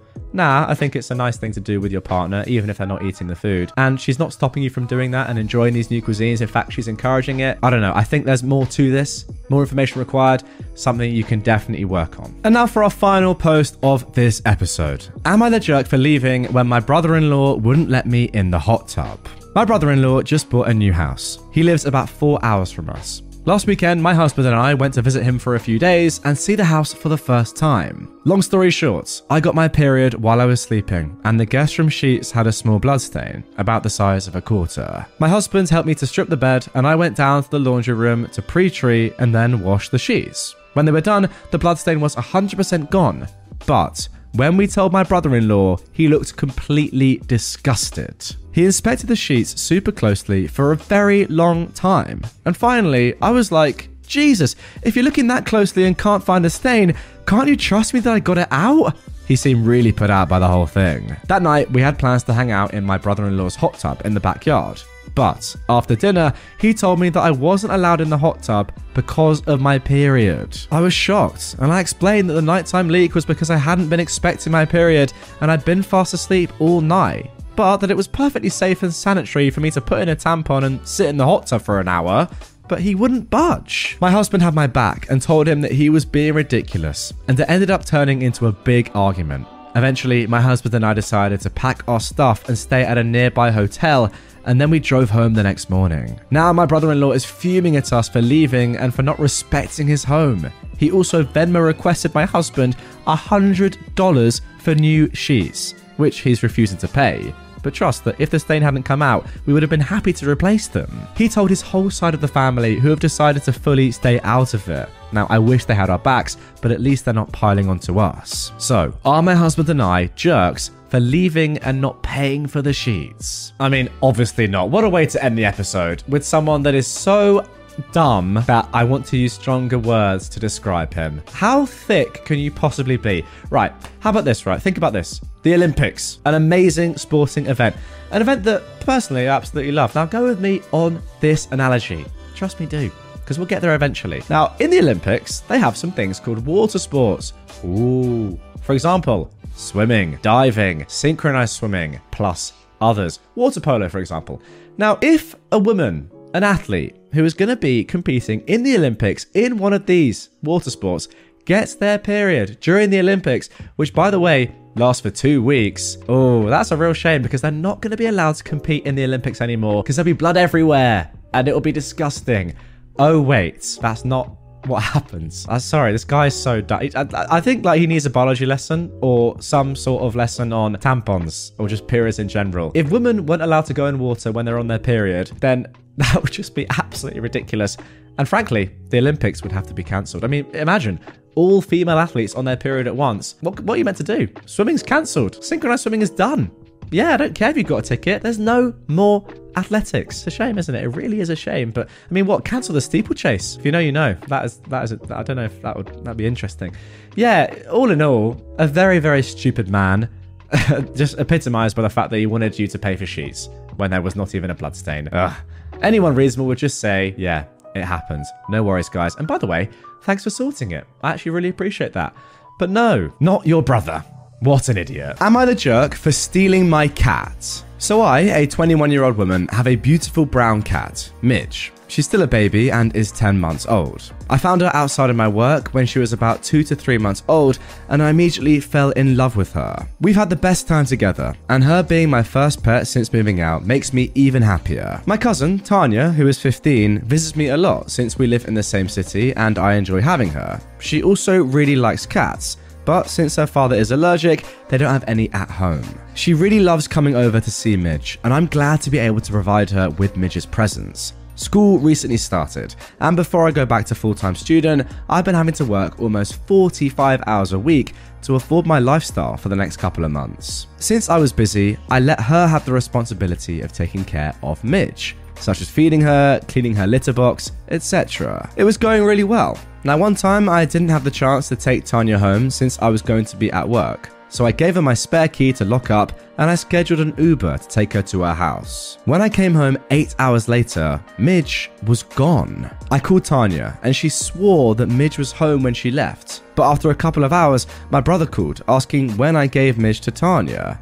I was confused and he sent me a screenshot of Tanya kissing Midge on her Instagram story. I knew then that she'd blocked me from being able to see her and was shocked that she would do this to me, as well as lie to me. I had a spare key to their house and I went right over and took Midge back when they weren't home. When I got home, Tanya called screaming at me over the phone, telling me I broke into their house and stole her property. I laughed and I asked how Midge was hers. She told me since she took care of her, she deserved her since I wasn't home, and she had to save Midge. Her parents were also pretty upset since I did go into their home without permission, and they told me that I didn't deserve Midge from what Tanya told them. They told me they decided my uncle is going to take allergy medication and so that Midge can stay there and I need to give her back. Of course, I said no. Tanya ended up calling my mum, lying to her that I abuse Midge. My mum called angry, asking me how I could do this to Midge, and if I don't give her to Tanya and her family, she will disown me? Tanya texted me this weekend, saying that if I apologise, she might forgive me. Her parents have been texting me all weekend that they're going to press charges since I did go into their home and they're going to take Midge. I just don't know what to do. I love Midge so much, and my mum gave my aunt and uncle permission to go to my apartment and take her. I know this because Tanya texted me this. I'm assuming to scare me. And I am scared.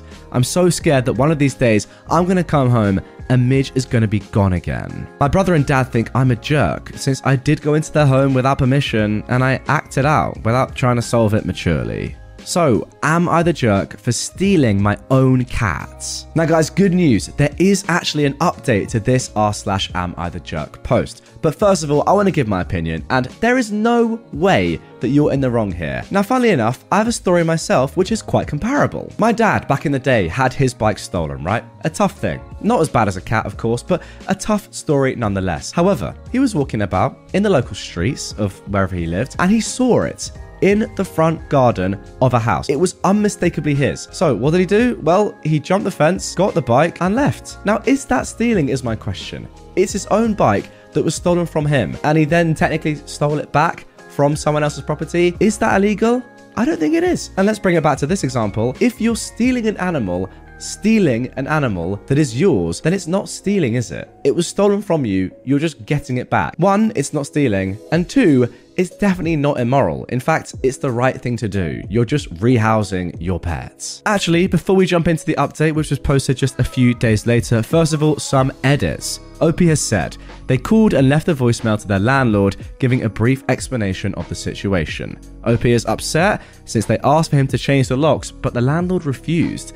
Legally, he was able to, since as a college student, OP's mum's name is on the lease and he needed her permission. Of course, he called and she refused. I've got to say, OP's parents' role in this is very interesting. The fact they're believing OP's cousin rather than their daughter is a little bit weird, but hey, nonetheless, OP has said that she is scared that Tanya is going to come tomorrow and take the cat back, but OP does have a friend who can take Midge for the day before work. Okay, interesting stuff. Next edit is that OP has said that they've set up an appointment for Midge to get microchipped this Saturday on their day off. Well, that seems like a great idea to me. They've also ordered a small security camera that covers the whole living room and front door. They're still requesting their landlord to change the locks, but he still has his foot down. And OP cannot move out since where she lives, it is pretty hard to get a place, and basically everything requires credits, which OP does not have. Now how about this? This is an interesting turn of events. OP says, The only negative side is that Tanya has been posting pictures of Midge on Instagram claiming that I stole her and have received lots of messages from her friends and classmates from school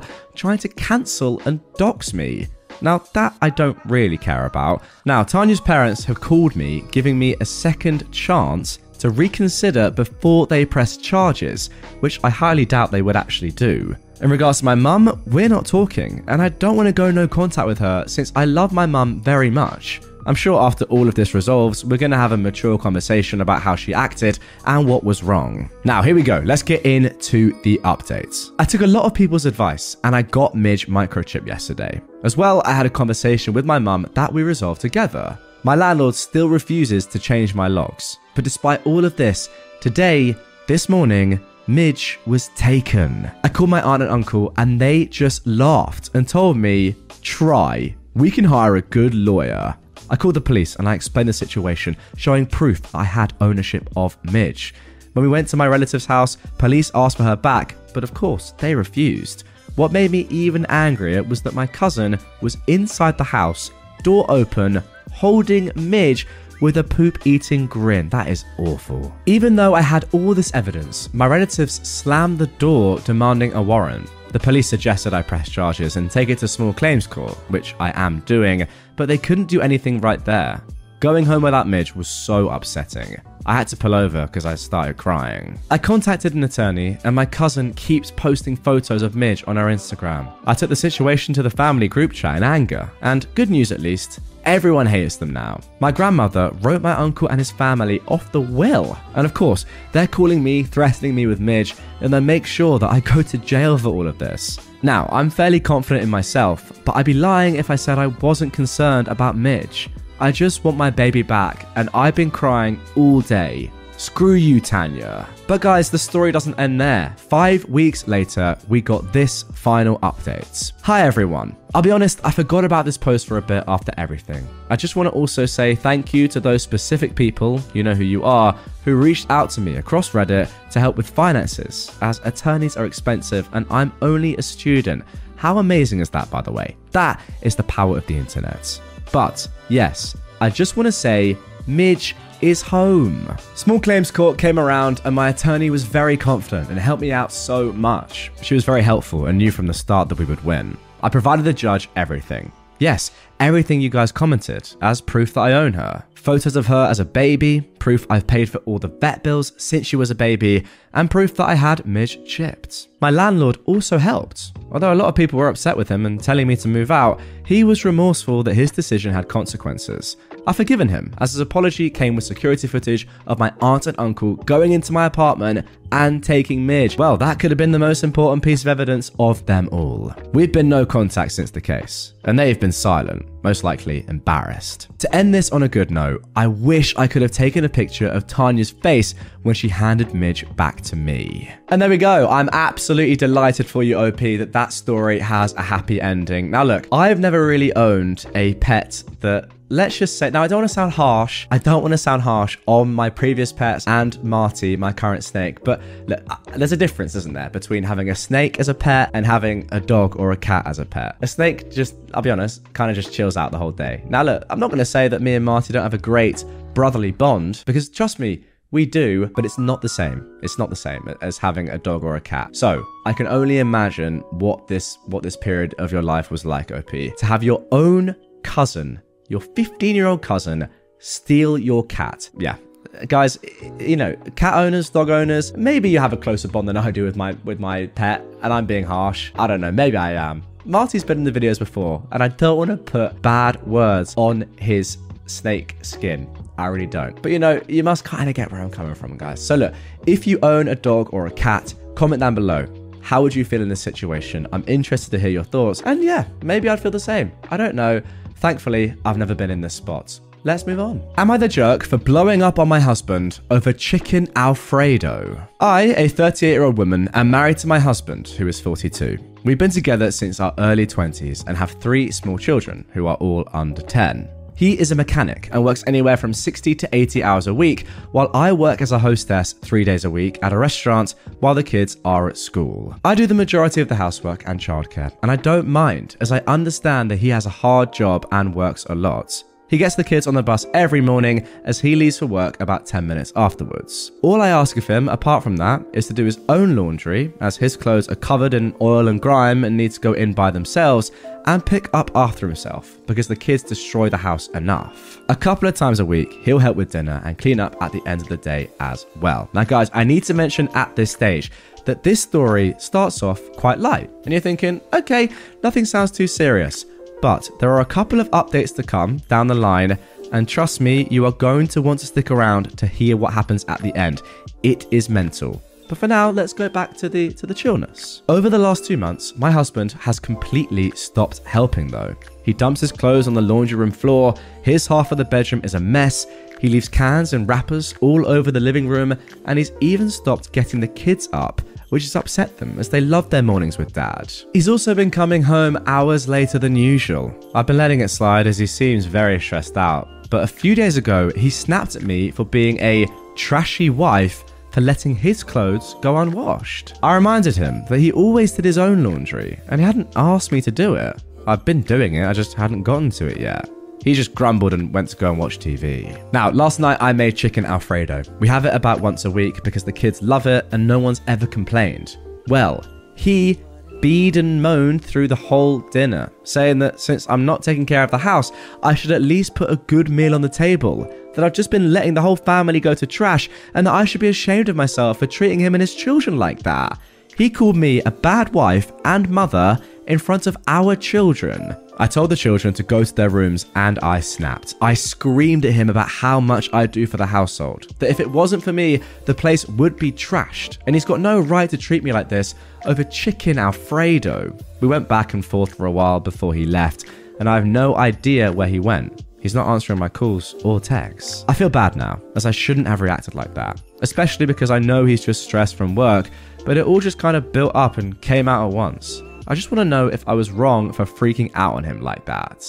Now, there is an update to come, as I said, but before we get into that, guys, first of all, I want to pick out a couple of relevant comments which OP has replied to. First of all, the top comments. I sincerely hope I'm mistaken, but your husband may be having an affair and setting you up to be the bad wife and mother to justify his behavior. OP replied, The thought of an affair hadn't really crossed my mind. I know that his job lost an employee, so the workload has gotten bigger, so I really hope it's just that. Another Redditor says, In the past two months, have you attempted to find out why your partner has changed so drastically? OP replies, I've asked him, but he tends to brush me off and says that he doesn't want to think about work. I do know they recently lost that employee and the workload has gotten bigger for everyone, but he's had co workers quit in the past and never behaved like this. Someone else asks, Have you looked at his paychecks recently? I guess hinting that something else could be going on.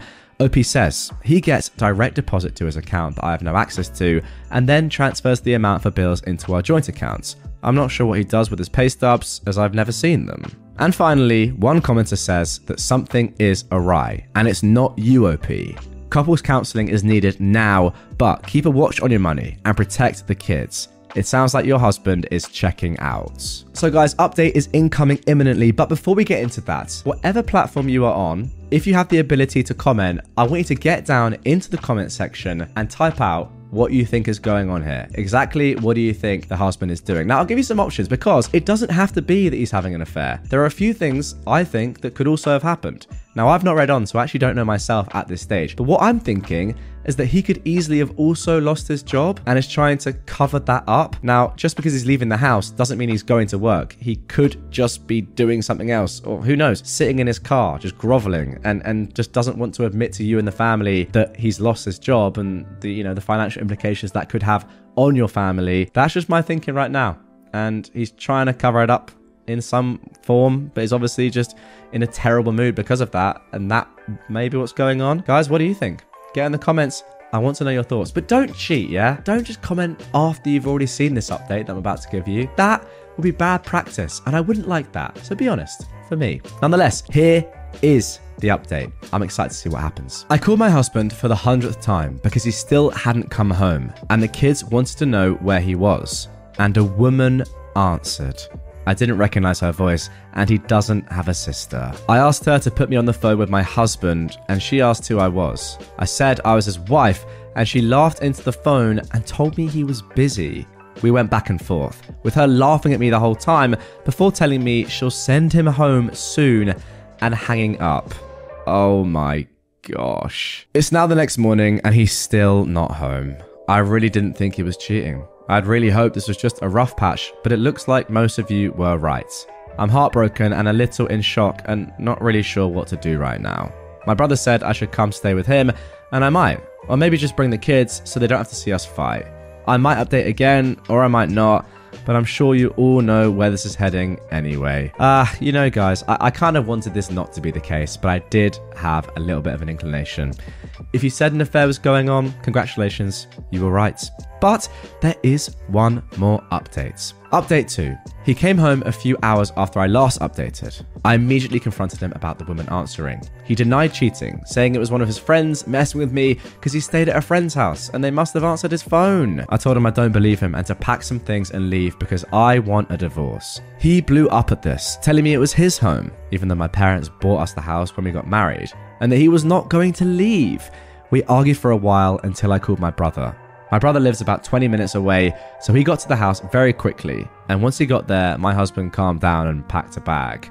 Once he was gone, my brother helped me contact a divorce lawyer. My brother and his wife check in with us every day. We're all safe, and I've had very minimal contact with my now ex husband, I probably won't update again. And there we go, a sad, unfortunate ending to this one. What I can't really wrap my head around is once you've been caught blatantly cheating, which is the only thing that can be going on here, why at that point do you still make excuses and say, no, I wasn't, man. I was doing something else. What? You can't kick me out. I didn't do anything wrong. This is my house as well. Like, come on. At least have the decency to when you've been caught, hold your hands up and say, yeah, I've been a jerk. I've ruined our lives great. But no, even in that critical moment, you're like, uh, yeah, what? You're lying. How can you say this? Get all angry. The sort of person that would cheat and have an affair on your wife is the sort of person that wouldn't admit to it once caught. I will say that. So maybe it makes sense. I don't know. Am I the jerk for going off on my wife for commenting about our three week old daughter's looks? My daughter, our second child, is three weeks old. Pre pregnancy, my wife was diagnosed with general anxiety disorder and depression and in the days since birthing our baby girl, is most definitely experiencing postpartum depression. Our first child, our son, looks very much so like her. In fact, you look at baby photos of my wife, they look almost exactly like our son's baby photos. And my wife is a looker, so my son is dang cute, thank you very much. Our daughter got a bit more of my size gene pool. Her hairline kinda has a widow's peak, which I've had since I was a baby. Her lips are relatively thin, like me, her nose is a little larger than our son's was. I have a Middle Eastern classic hook nose. Nearly every day in my daughter's 21 days on this earth, my wife has made a comment to baby girl about how she's so sad she got daddy's features. Just some of the things my wife has said to our baby girl are Don't worry, I'll get you a nose job as soon as you're old enough. I wish you'd gotten more of my features. My family is beautiful and all the women are timeless. Your dad's family, not so much. Your brother has the beautiful pouty lips and you got stuck with those pencil lips. Oh, it's really tough being a girl. Up until yesterday, I was taking a softer approach with comments like, okay, be nice and okay, chillax. But today I had enough and I just snapped, and I yelled at her for like five minutes straight, and I curse quite a bit too. The gist of my statements were I don't care if she can't yet understand what you're saying, stop putting that trash out into the universe. Our son can understand you, so stop this garbage. I can understand you, so stop putting this trash in my head and making me listen to it. Yeah, life on girls is tough in this world, especially when their mum is trashing all over their appearance. She's freaking three weeks old and is still perfect and noble and hasn't hurt a goddamn soul. Stop projecting onto her. And finally, you regularly tell me how your mum screwed up your psyche with all her comments about your appearance so why the heck are you doing the same to our baby girl? Anyways, she was understandably hurt by my comments, and we haven't really talked about it or debriefed since. I do recognize that part of her comments stem from her anxiety and depression, as well as her postpartum depression, and I also recognize there are a lot of this that stems from her mum's influence on her psyche. Also, I know that yelling and berating people is rarely the right thing.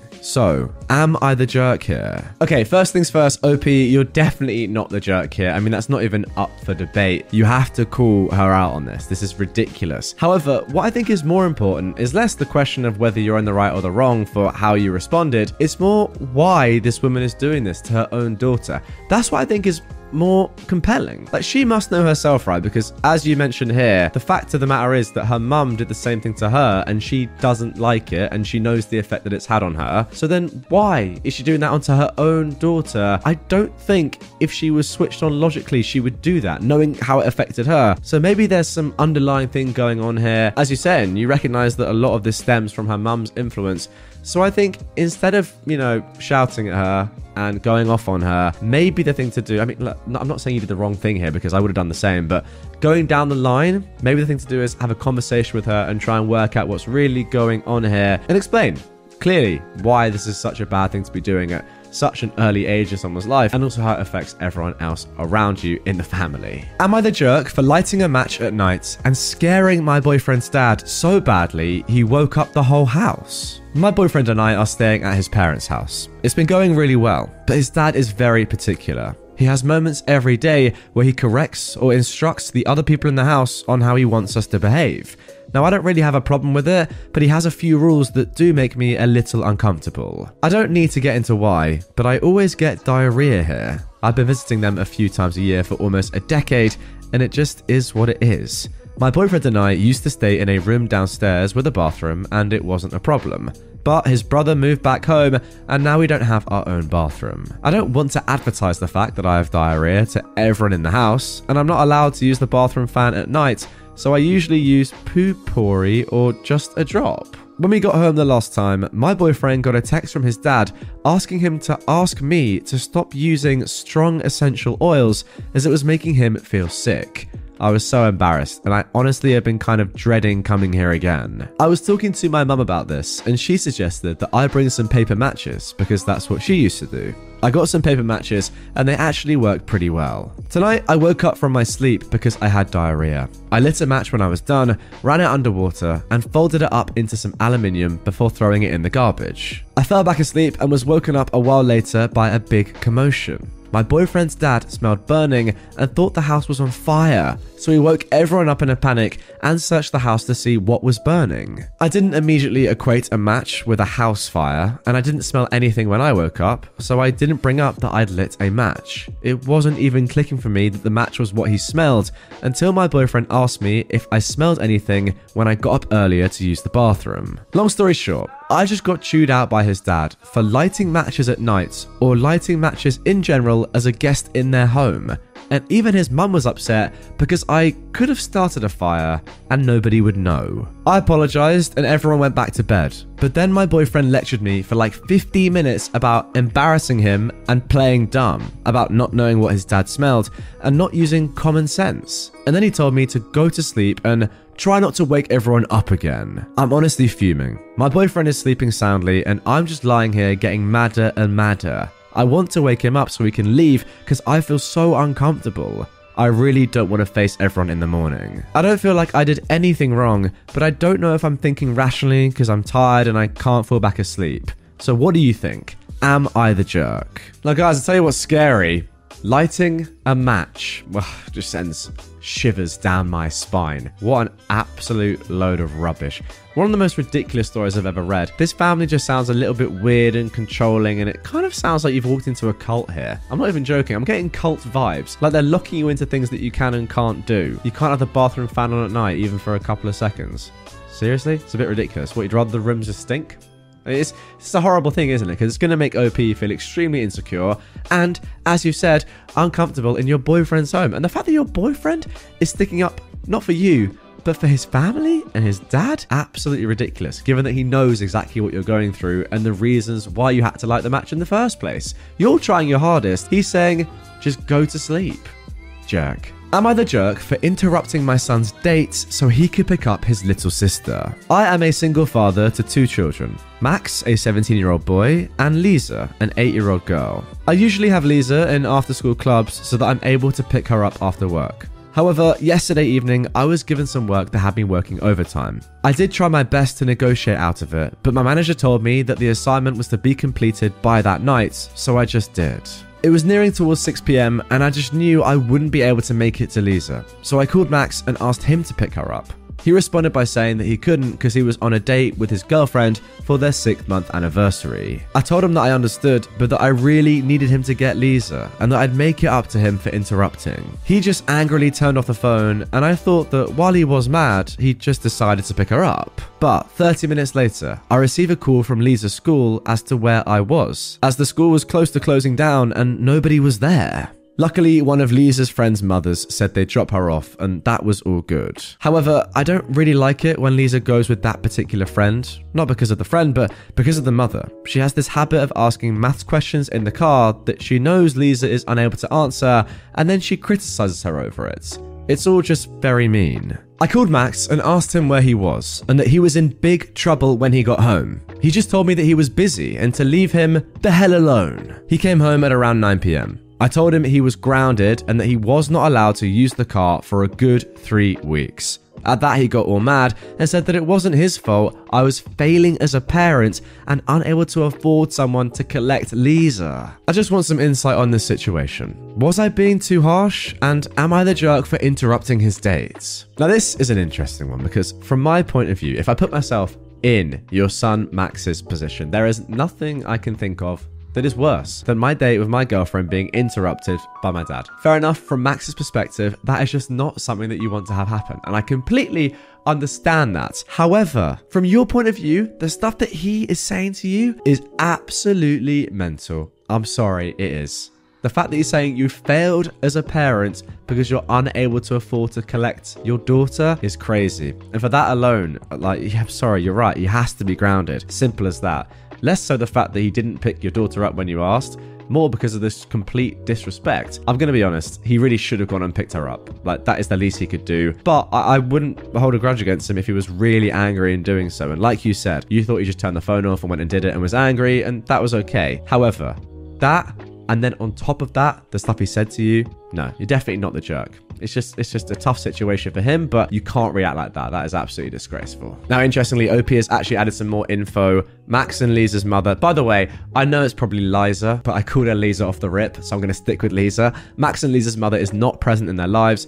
And no, he doesn't like socializing with parents at Lisa's school. Fair enough. He works a lot of the time hasn't found time outside of the yearly parent meetings. Completely fair enough. And then also he says, OP this is, that this is the third time that he's asked Max to pick up his sister in the span of a year and a half. So it's not a regular thing. And again, some people are asking why they don't have a nanny money is tight. Fair enough. You're doing all you can. It's not as if you're like, you know, slinking off and doing what you want to do. You're working hard. Your boss has got you locked in at work. It's a tough one. It really is. And I do feel for Max a little bit. But once again, you can't be saying those sort of things to your father. Am I the jerk for giving my mum the wrong start time for my birthday lunch so she'd be on time? I am a 22 year old woman, and my mum, who's in her mid 40s, is one of those people who is always late to everything. I'm talking family get togethers, birthdays, graduations, weddings, you name it, she's showing up late. At first, growing up, I just thought it was because she's bad with time, but as I've gotten older, I genuinely believe she likes making an entrance. I personally find it, one, rude, and two, embarrassing, as it's not like it happens once in a while, it literally happens at every single function she's invited to that has a set time. Many family members have complained about this, but nothing ever changes. It's gone to the point that whenever my grandma has family lunches or dinners, she'll tell my mum it starts an hour earlier than it actually does, so she'll be there on time. My mum doesn't know that my grandma does this, it's a joke between my grandma and me. This past weekend was my 22nd birthday. My grandma wanted to do a lunch for me at her place with our immediate family. The lunch was to start at 2 pm, but we told my mum 1 pm. I had plans later that evening to go out for dinner with my boyfriend, so I wanted to leave my grandma's house at around 5 at the absolute latest because I needed to go home and get all ready. Well, of course, my mum was late. We called her at about 2:30 p.m. to see where she was because, you know, it's her daughter's birthday. She just left her house at 2:30 p.m. and still had to pick up her boyfriend on her way to my grandma's, which is 30 to 35 minutes away. So, none of us were expecting her to arrive until about half past three. She finally arrives two and a half hours late from the time we told her and makes her little entrance. We question her about it. She tells us she thought the lunch started at 2. We asked her where she heard this from, and she said my aunt, who was present at the lunch, told her. We questioned my aunt, and she said that she felt bad lying to my mum. Everyone is pretty annoyed, but we all move on. Fast forward an hour later at half past four, and I have to start leaving. My mum starts getting all annoyed with me that I'm leaving so soon and that she barely got to see me for my birthday. I told her that my life doesn't revolve around her and that she should have been there sooner. She started giving me attitude and listing all these excuses as to why she's late. I couldn't be bothered to hear them and I left. Later that night, she messaged me saying that I was acting like a jerk towards her, and it was rude of me to lie to her about the time the lunch started. My mum and my aunt think I'm the jerk for lying to her. My grandma doesn't think it's a big deal and that they're overreacting. I came here for some outside opinions. Now, the reason I picked this story out in the first place is because it's very pertinent to me, or at least I thought it was going to be. I am someone that massively struggles with time issues, time management. It's something that I've tried to work on. I'm still just naturally very bad at it. Call it laziness, call it lack of, you know, whatever you want. I don't care. But the truth is, I do struggle with it. However, when there is a set time for something to start, like an event, or you know, you go to the, the cinema or the theatre or something, and you know that it starts at this certain time, or someone's birthday officially starts at a certain time, I'm not to go late then and make an entrance like, who does that? Sorry, that's just strange. Like, yeah, look, I hold my hands up. Sometimes I do happen to be a little bit late, but I'm not choosing to do that, nor am I coming in making a big entrance. I'm coming in sheepishly and saying, yeah, sorry, I'm late. Um, but I'm here now. You know, that's it. I'm not doing this. This is ridiculous. And also, the fact that she's then saying to you on your birthday, oh, why have we only seen you for just a couple of hours? I want to see you for longer. No, everyone else saw you for quite a few hours. You know, a good birthday celebration. You came late, and that is why. You clown. Once again, for the fourth time this video so far, no, you're not the jerk. I tell you what, we're on a good little streak here. Am I the jerk for becoming that parent by causing a stink at my daughter's school? My daughter, Cleo, who is 11, is very active outside of school. She plays soccer, takes swim lessons, and will play outside a lot with neighborhood kids. She's very social. Most of her friends are from outside of school. At school, however, she struggles making friends. Cleo has ADHD and was bullied in third and fourth grade for some of that. While it was brought under control by the fifth, her current grade, these kids still don't play with her and pretty much ice her out. While I don't think that they have to play with her, it also means that she doesn't socialize a lot at school. She's okay with this. Her teacher says our daughter often plays alone at recess or reads. My wife and I were not very concerned and explained she's very social and active afterwards. Cleo is a huge reader. She's currently reading her way through my wife's collection of books from her childhood. She loves them and treasures them, knowing they were her mama's, and wants to take great care of them. She came home on Tuesday, very upset and worried her mum would be upset with her. I asked why, and she said her teacher took her book away and won't give it back until tomorrow. When pressed for more information, she said she was reading at recess. Her teacher walked over, took the book, and told her to go play. My daughter begged for her book back, and the teacher refused. I quickly assured Cleo that she wasn't in any trouble and even called my wife at work to have her back me up. It was quite concerning that she was so afraid, as my wife isn't one to fly off the handle. She's always gentle with Cleo. As suspected, my wife assured her she wasn't upset and that Cleo did zero wrong. The next day, I brought Cleo to school early and walked her to class. No one but the teacher was there.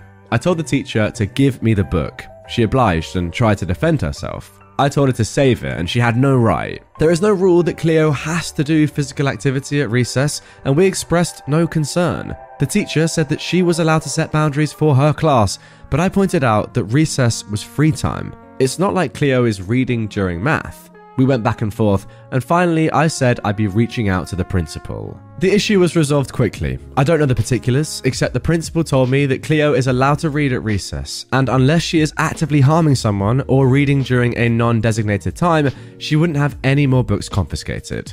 My wife and I were pleased. Cleo even more so. My cousin is a teacher at this school, just a different grade, and she says what I did is hot gossip in the teacher's lounge and that I've been marked as one of those parents. She says the teacher isn't paid enough and I should have just accepted the rule. When I pointed out we only have two more months left at this school, Cleo is our only and starts junior high in August, that's not a concern. My wife and I feel justified, but we're wondering if I'm a jerk. See, I think this is actually incredibly harsh that you've been labeled as one of those parents in the staff room because we all know what one of those parents means, right? It's someone that just pretty much a Karen, right? Someone that just complains about every little thing, thinks their child is above other children, is just an absolute angel, whatever. And you know, they always say like, no, you need to be doing this with my child, do this with my child, give special treatment, etc., etc. We all know what that means. Now, this is the complete opposite of that. You're complaining because your child has not been allowed to read a book in their free time, something that is educational anyway. That is extremely strange, first of all. And second of all, yes, absolutely you should be allowed to complain about this. And the fact of the matter is that the issue was resolved and the principal got involved and took your side, right? They don't have to do that just because you're a parent. They could have easily said, listen, I'm sorry that you feel that way, but this is how we run the school. If you were saying something ridiculous, but the fact of the matter is, they know that what you're saying is right and therefore it's been changed. I don't know how you've now become one of those parents. That's ridiculous. And, and just to make it completely clear, no, of course, you are not the jerk. I also have no idea how a teacher's pay has anything to do with her overstepping boundaries. I don't care how much money you get or how little money you get. Don't tell someone on recess to not read a book. Strange behavior. All right, let's see if we can make it through this entire episode without actually coming across a jerk. Maybe for the first time ever.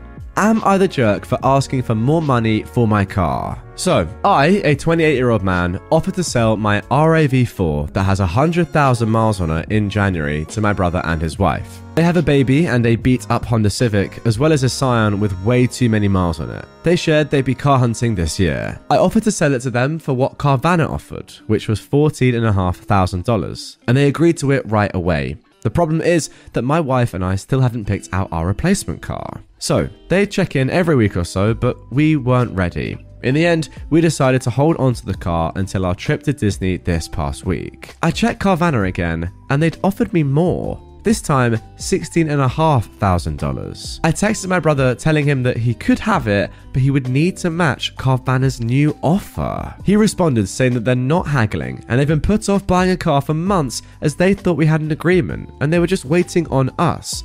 They called me a jerk for stringing them along for three months and then asking for $2,000 more. I'm just trying to do what is right by my two kids and one on the way. So, am I in the wrong? Well, it was all going so well and now it's all fallen off a cliff. That is a real shame. I thought for the first time ever we might have a clean sweep, but alas, this is r slash am I the jerk, and we were bound to find one eventually. And, and I'm sorry to say, here we did. And this one isn't really up for debate. It's pretty clear. Maybe I get it, like you're a bit annoyed that the price has changed and you would have made more money, but the fact is, you literally have said to somebody, you can have it for this price, and it's your brother as well. I mean, come on, you can't then change your mind and go back on that. And I agree, you have been stringing them along for a few months. That's on you. I think off the rip, you should have just done it quickly, or at least set a date for this transaction to actually take place and for you to transfer over the keys. Because this was just a mess right from the off, and the fact that you're charging your own brother and his family that you know need this car very much more money than you did at first, yeah, it's very ludicrous. Would I be the jerk if I go on vacation instead of my brother's wedding? My brother, Tom, who is 36, and I, a 26 year old woman, have never had a really solid relationship. Due to our age gap, we didn't spend much time together, and by the time I was old enough to develop a personality, he was moved out of the house. For the last two years, my brother and his fiancee, Sarah, have been planning their wedding, and it's coming up in September. I was asked to be a bridesmaid. I figured I was only asked as a courtesy since I'm her soon to be sister in law, but I still took it seriously. I've been a bridesmaid for the last two years. Just a few weeks ago, I managed to save up to buy the $800 bridesmaid dress. Overall, in the last two years, between group outings to parties, dinners, lunches, clothes, etc., I've spent thousands of dollars. Eventually, all the girls in the wedding and I became extremely close, and I started to get hyped for the wedding. Sarah recently got close with her brother's wife, Becky. Last week, she dropped the ball on me that she no longer wants me to be a bridesmaid and she'd prefer if Becky take my place. It broke my heart a little, but it's her wedding and it's not my place to tell her how to run it, so I said, fine. Yesterday, I went to my brother's house to pick up the bridesmaid dress and was going to see if I could return it since it was within the time frame. Sarah was completely appalled and said that Becky was going to wear it since she and I are the same size. I said that would be fine, but they'd have to pay me the 800 for it. Sarah said that Becky couldn't afford it and I should just be nice and let her use it and said that I could keep it after the wedding. I explained that I'm not just giving away the dress and I'm not ever going to use it after the wedding. After some bickering back and forth, I just ended up taking it and leaving. My brother and Sarah tried to compromise with me and say that I could be the assistant flower girl, and I felt offended at that offer. After I said no, they then said that Becky could give me 250 bucks for it. Again, no and I returned the dress and got a full refund. I told them I understand that it's their wedding, but they're being extremely disrespectful to me and I don't need to deal with it, and I'm not going to the wedding. Today, my coworker says that she has an extra round trip plane ticket to go to Miami that she'll sell to me for half price. Plus, I would have to pay for half the hotel, and I can go hang out with her in Florida. The only downside is that I'll be in Florida for the week of my brother's wedding. So, will I be the jerk if I just go party in Miami instead of going to my brother's wedding? Okay, immediate reaction here is no, you absolutely wouldn't be the jerk in this situation if you didn't go to the wedding. You've been absolutely used and abused, for want of a better term.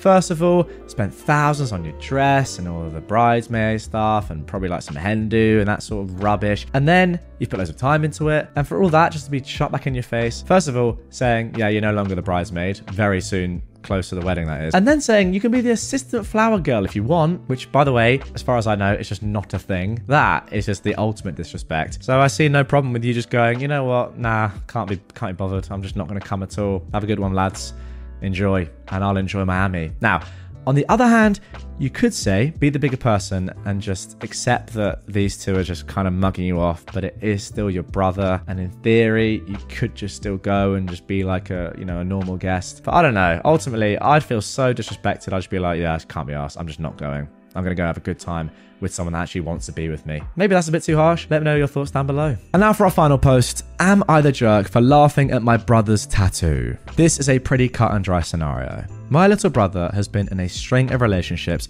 since he was young enough to know what dating was.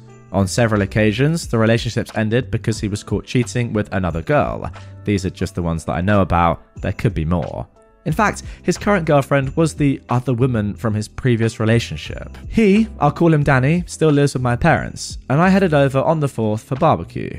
When he reached out for a hug, I noticed his arm was super red, and he showed me his brand new tattoo that he'd literally just got. In huge words, it said loyalty in cursive. Where I might be the jerk is that I kinda laughed as soon as I saw it, and I didn't try to hide it at all. It wasn't a dramatic laugh. He said, What's so funny? And I just said his tattoo was really ironic. He got angry and stormed off to his room and didn't join my parents and I and our sister for dinner. I told them what happened, and they said that I was being a jerk. And my sister said that people are allowed to change. But I personally think that he's acting like a child by locking himself in his room and that I shouldn't be blamed for a 25 year old storming off. No, you have to laugh at that. And if your brother cannot see the funny side of his new tattoo, then that's on him.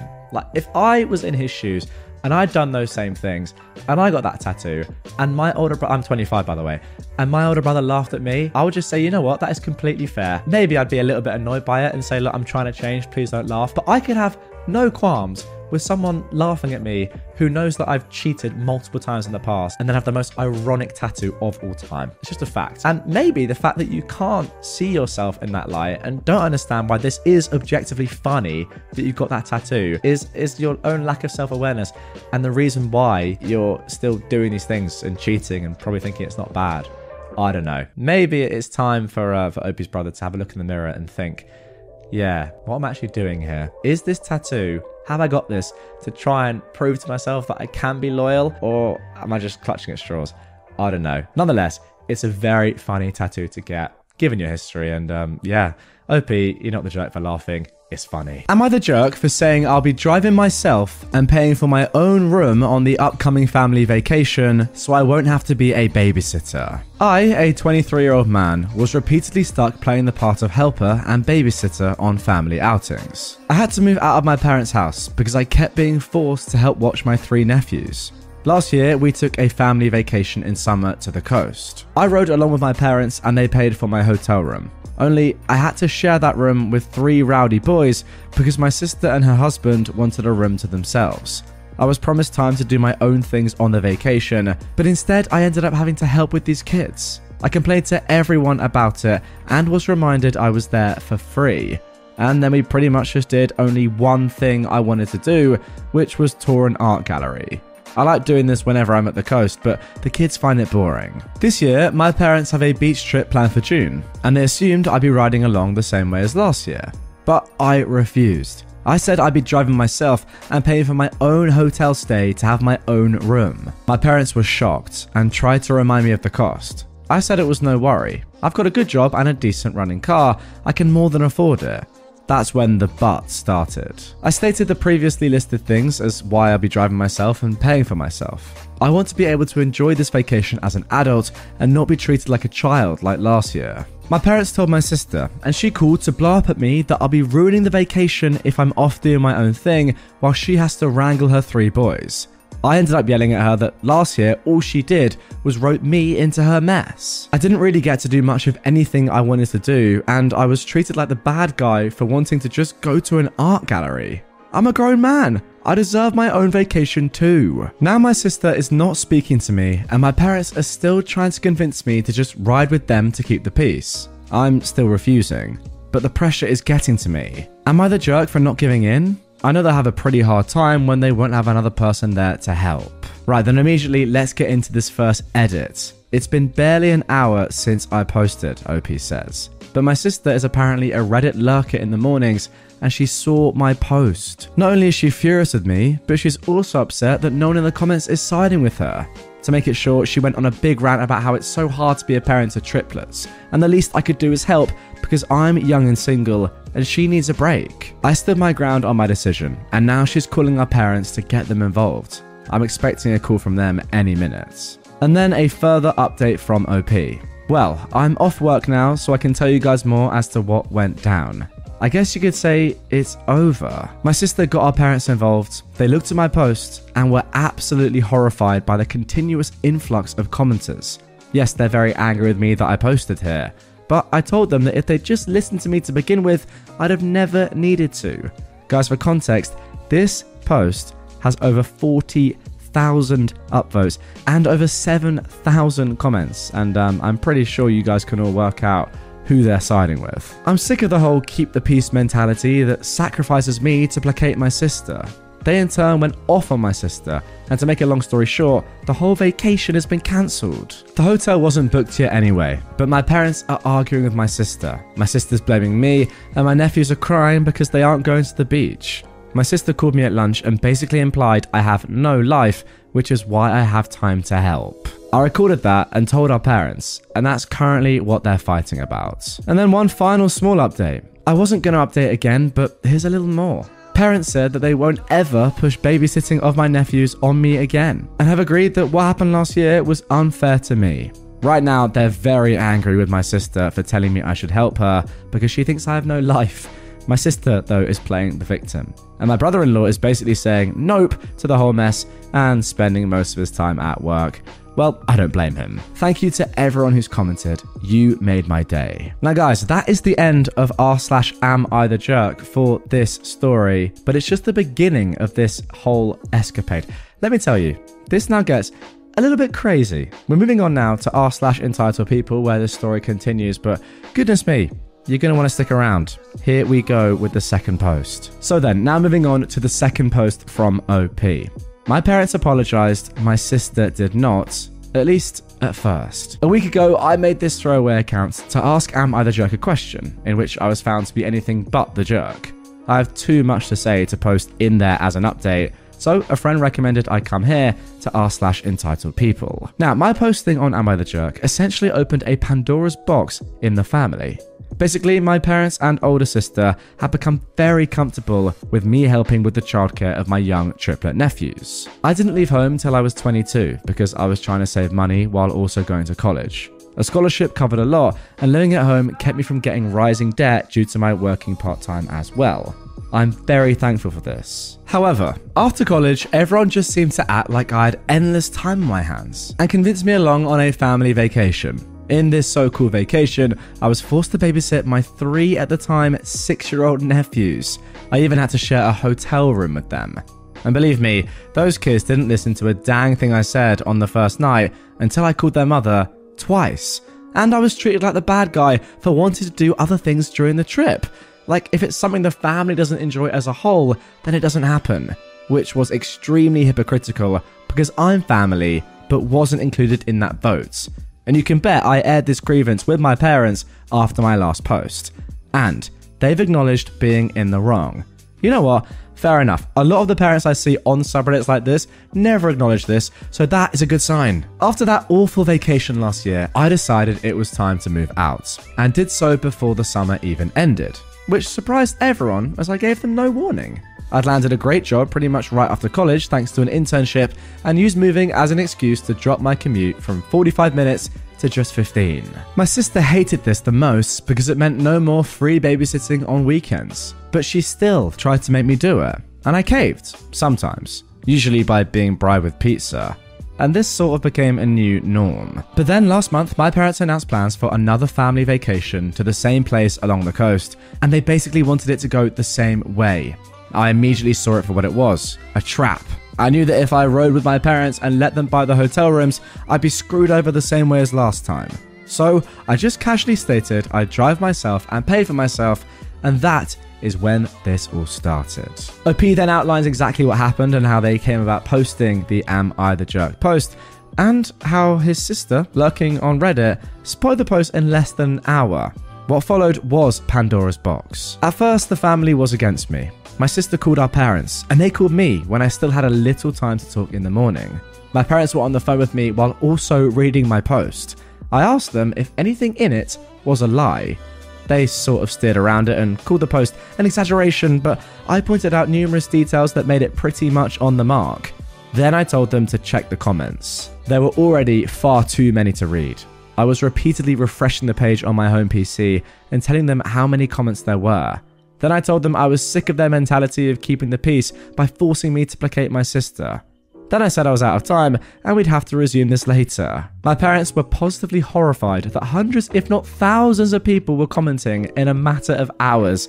And later on, I told them that the numbers had basically doubled and were still growing, which only added to their horror. So I guess they were forced to take a long look at their own actions.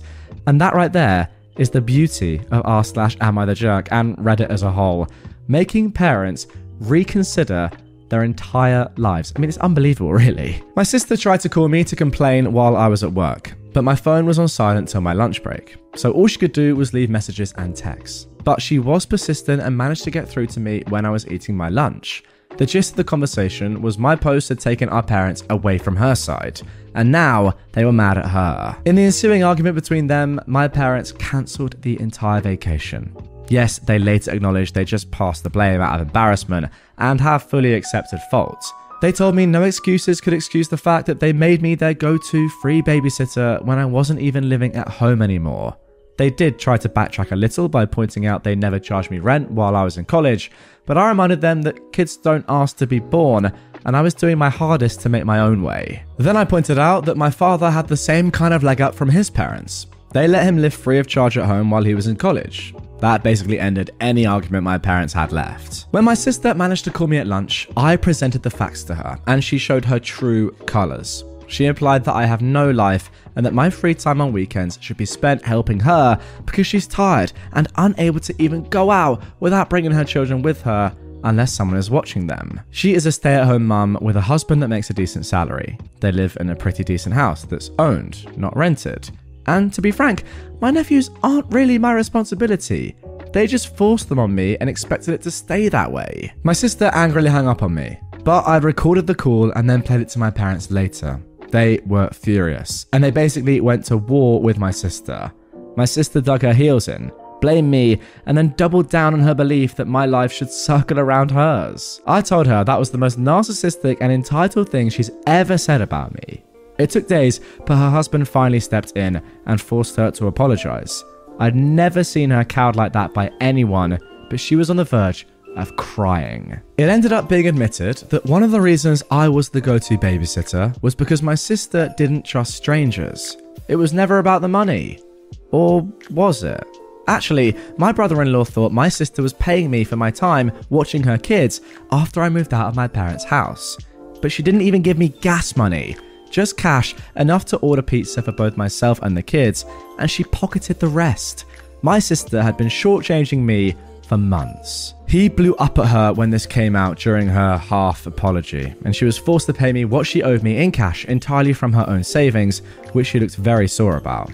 Then my brother in law apologised to me for his own inaction in letting my sister walk all over me and promised they'd get a normal babysitter from now on. Yes, it will cause a bit of a drop in the bucket for them, but my sister will be getting date nights back. Then came the family meeting the other day's evening. We all gathered up at my parents' house and everything was laid bare. Apologies all round and whatnot. Then my parents reinstated the family vacation. And yes, I still plan to drive myself and pay for my own hotel stay. I'll even stay in a completely different hotel if my sister tries to revert me to childcare. And I've stated this. She's promised that won't happen. And if I don't update again after the vacation in another month or so, then you'll all know everything is fine. Now, guys, unfortunately, or maybe fortunately, depending on how you look at it, we don't have to wait until after the holiday for our next update. That came just a few days after the one I just read. Again, on r slash entitled people, now 26 days ago at the time of recording. My sister called me demanding I take my post down. Now she's more upset than ever to know how far it spread. Having a family that knows about your Reddit account has its disadvantages. Yesterday, my sister called me after I got off work to ask me if comments are still coming in. She said she cannot bear the negativity of looking at them herself because the comments are all so hurtful towards her. So I was brutally honest. At least 10 comments are still coming in daily, and most of them more or less say the same things about her. She started crying and demanding I delete my Reddit posts, but I refused and told her she can cry to anyone she wants, but the posts stay up because they are my assurance she won't try to treat me like rubbish anymore. After all, she literally felt like my life should revolve around hers. She didn't pay me the babysitting money she was supposed to and pocketed it for herself and forced me to be the constant babysitter on last year's family vacation, so I had pretty much no fun the entire time. Is it really any wonder people are having so much hate for her when she treated me like that. Then I mentioned the posts have already spread to other websites, as I was asked a couple of times to let an article be made about my situation. And there are some videos that were read as well. Yeah, maybe like this one. Well, my sister shrieked hearing that and hung up. My parents then called me begging I take the post down. I've refused, stating that I only did this because they didn't stick up for me. This would have never happened if they'd told my sister to treat me like an equal and not a servant. I'm not her butler, babysitter, or handyman. I'm her freaking brother and a grown ass man. Wouldn't they be tired of this stuff in my shoes as well? They agreed, but still begged I take the post down. I again refused and said that I'll keep making more if they don't start sticking up for me more when my sister comes crying to them. Let her clean up her own messes, because all the enabling of her has led to this. I didn't father those kids. I've got a life of my own, a career I'm still new to, and hopefully, soon enough, a girlfriend, as there's someone I want to ask out. I'm moving my life forward and I won't be held back. They can either step out of my way or keep trying to enable my sister. But I assure them that the latter would end badly for them. The only way this posting on Reddit will stop is if the drama stops. I've kept things anonymous and I've got a right to vent my very valid frustrations. Well, that left my mother crying, my father just went silent, and I said, Tears don't move me. They know what it would take to end this, and that's to stop enabling my sister. Well, my sister called me again to yell at me that our parents have told her they aren't dealing with this anymore and to figure it out herself. Oh, and they told her to be nicer to me too. I just pictured her eye twitching as she internally screamed after hearing that. Be nice to my kid brother? What is this? Do I look it up on Google? Yeah, I was that sarcastic to her. But it left her crying too when I hung up. My brother in law called me later to get my side of the story. He was mad I'm still posting and made his wife cry, but I explained everything to him, and he said he'd have another talk with my sister. I'm hoping this drama finally ends here, but the family vacation is still on for late June. I've already booked my room and put it in for a day off work so we can all leave on a Friday. My room is also not near the ones my parents, sister, brother in law, and nephews will be using. In fact, it's not even on the same floor. And when we go to the coast, when it's not a family activity, I'm going to go where I want and do what I want. And you can bet I'm going to tour those art galleries, pig out on local food, and just enjoy being carefree for a change. And there we go. You're probably thinking, wow, that sounds like a good end to the story. But alas, as you can tell, there is more to come. That promised update after the family vacation was posted just 24 hours ago. Let's see what happened. This is the conclusion, for now, of this story. Update after the family vacation. Well, the family vacation is over. Some things, both good and bad, went as expected. Good that my parents didn't enable my sister trying to make me babysit. Oh, yes, she did try, but bad in that my sister did try to find out which room I was in. But that failed and got her in trouble with her husband again. Firstly, I made sure to tell the hotel in advance that they were not to give out any of my information to anyone who asked except for the police if something needing that were to come to pass. They assured me over the phone that they would not tell a soul. Then, on the day of the vacation, I left earlier in the morning than the rest of the family. I knew they wouldn't be able to get moving as a group until at least 10am, so I left at 9. Check in wouldn't be until 1, but I wanted to make sure I had a head start. I sent out an FWI group text and was off like a shot to make the three hour drive. My parents were upset because they'd planned a family brunch on the way, but I pointed out I was never made aware of that, so it was cancelled in favour of fast food. Like I planned, I arrived at the hotel early, too early for check in, but I told the desk staff I was there to make sure my parents or sister didn't give them my information. They claim they don't do that, but I told them I know for a fact it still happens sometimes, so I'm covering my butts. When they happen to be dealing with my mother, sister, and three potentially crying boys trying to guilt them at the desk, they'd better not yield. And I wanted to know if they'd try anything. They awkwardly promised me no one but me would get access to my room. Then I decided to go out and get something to eat. I came back more than an hour later, and there was my parents' car and my brother in law's big SUV. I went to the desk to check in after making sure the lobby was clear, and it was. Then I asked the clerk if my family had asked about me and where I was staying in the hotel. Yeah, they did, but the clerk refused to tell them. My sister had apparently tried to push it, but her husband shut her up. I checked in, went to my room, and then called my folks. I didn't mention I knew what they tried with the clerk, and they conveniently didn't mention it either. Then we all met up as a family to go out and tour around. My sister at one point asked me to watch her kids for a moment, to which I replied, Hell no, because I knew exactly what she was doing. She'd pretend to be gone for a moment and then be gone for an hour. I called her out, and her husband told her to stop trying to make me watch their kids. So, what does she do? She just started crying on the spot, saying that she needs a break. Her husband scolded her. He's a tired man, but he wasn't complaining. My mother gave me a nasty look, so I went right to her and said that if she tries to even think that I should be watching those kids, I would walk away from this vacation right now. It's not my job, and I'm sick and tired of her and my sister acting like this. Well, that made my mother start crying too, and then she just started repeating the words, You're right, over and over again. This is another old tactic of hers. She tries to look pathetic to guilt me, but I just said, I am right, and just let it go before walking away. Neither my mother or sister tried anything for the rest of the day. When we got back to the hotel after dinner, my family were all crowding the elevator, but I didn't get in with them. They asked why, and I said I'd wait for the next one. My sister glared at me because she knew exactly what I was doing. Then I just sat in the lobby watching YouTube on my phone for 15 minutes and took the elevator up. I was on a different floor and on the other end of the hotel. I had a splendid night, and the next morning we all went out for breakfast, but I made sure they left first. I can't quite believe what I'm reading. The fact that you're having to do this on a family vacation, pretty much hide from the people you're vacationing with at the hotel, is mad, but after all I've read, it makes complete sense. I was the last one out, just like I was the last one in the night before. Breakfast went fine. Then I gave an FWI that I was going to be doing my own thing for the day. My mother tried to bring up plans to go to the aquarium and a couple of other places, so I said I'd meet them for those, but the rest of the day was mine until family dinner. They accepted this, and that day went fine too. But back at the hotel that evening, my sister caught me leaving my room. She must have been stalking the whole floor looking for me. I went back to my room to chill a bit before dinner as I was tired from walking so much and my sister was just down the hall when I left my room to meet them for dinner. She tried to corner me, saying that I'd ruined the family vacation for her because now it wasn't hardly any different for her than at home, since she had to wrangle her kids. I called bullspit because my parents were helping her a lot. Then I told her that I'm sick of this song and dance of being her scapegoat, and it's already over. So leave me the heck alone and get on with your life. Then I started walking, with her yelling, Hey, I'm trying to talk to you.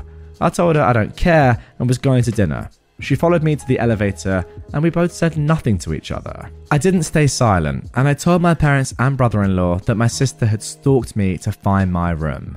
She was scolded like a child. She had a pity party. I told her to stop milking it and grow up. The old days when she could force her will on me were over. And then I walked out of the lobby and to my car. This time, I was the first one to dinner. When everyone else arrived, my sister looked depressed but not a dang thing was said about what happened, and that was just fine with me. My sister refrained from eye contact with me the entire evening, and this time I didn't care about riding in the elevator with the rest of them. And I told them bluntly that unless it was an emergency, nobody is to come knocking on my door. I had a do not disturb sign for a reason. The final day, everything went swimmingly. Neither my sister or mother bothered me at all. They'd fully surrendered at this point. Yes, during the whole vacation, I did play with my nephews a bit. I'm not a complete jerk, I didn't stonewall them. I kept up being the fun uncle, just not the babysitter uncle. The kids didn't even seem to care, they just wanted to play. I even bought each of them one of those little baggies of crystals and polished stones to take home as a souvenir. There was a bit of mild drama between my sister and her husband, but that was just some small disagreements that I didn't bother to pay attention to. All in all, I'd call the vacation a win because it finally hit home for my mother and sister that the old way they did things involving me is over and I have my own life. And there we go. That is the culmination of that story, I guess, so far. The amazing thing about this post is that these four posts that I've just narrated are actually the only four posts on this entire account that OP has made on this account anyway. Now, they said right off the bat that it was a throwaway, but nonetheless, all the posts that have ever been made are those. And that's it pretty cool. Pretty great to see that one story can traverse a couple of subreddits. I don't know exactly what the title of this is going to be. Maybe Am I the Jerk slash Entitled People. You don't get too many collaborations on episodes of mine between subreddits, but hey, there you go. I just noticed that post and thought, okay, let's have a look back. What's been going on here? And everything seemed to align and, and, be good enough for just one episode. So, um, there you go. I hope you guys enjoyed it. If you did, and you want more episodes and stories like this, where it's more of a deep dive of a family in particular, or a character, or one individual story that that goes on for a longer period of time across different subreddits, you know, kind of updates. I guess in many ways this was a, very similar to a, a best of Redditor updates video. Then let me know by dropping a like on this one, commenting down below that you enjoyed it. The more comments and just general feedback I get, the more likely I am to do a video similar to this in the future, so that is the best way of letting me know. Am I the jerk for pressing charges on a former friend for shaving my head in my sleep? For context, a relative of what used to be a close friend of mine, whom we'll call Gary for this story, contracted cancer. I, a mid 20s male, was sympathetic and even contributed $100 to a donation pool for their treatments. But Gary came to me one day and took his hat off to reveal a freshly shaven head. He told me that everyone in his family was doing it in support of his relative, and so were a lot of our mutual friends. Then he asked that I get on the bandwagon. I told him I didn't want to shave my head because I like my hair. My hair is black, regularly combed and well styled. He said I could just get a wig or something, and had actually brought his shaver kit. He was unboxing it when I told him this was not happening. I don't even really know his relative that he's doing this for, so I'm not doing it. End of discussion. He called me a jerk and left angry. We didn't speak for a week. Then, last Saturday, I got invited to a party at another close friend's house. There, I found out that Gary had tried the same thing on several other friends, and only a couple of them actually did shave their heads. Gary wasn't at the party, so I had a blast hanging out, playing video games, listening to rock music. But I had way too much to drink and I couldn't drive home, so they said I could just sleep upstairs. I passed that on a bed, and it was a blissful sleep till I was shaken awake by another friend who told me that Gary had showed up late at night and they caught him shaving my head while I was passed out. I saw what I looked like in a mirror and wanted to scream like I was in a horror movie. Gary even shaved off one of my eyebrows. Gary was still there and acting proud of himself, saying, Now you're gonna have to shave off the rest, just like me. Lol. I was furious though and called the cops. When they got there, Gary fully admitted to what he'd done to me and even said he was justified. The police didn't seem to think so, as this classified as a form of assault. They asked me if I wanted to press charges, and the first words out of my mouth were, Hell yes!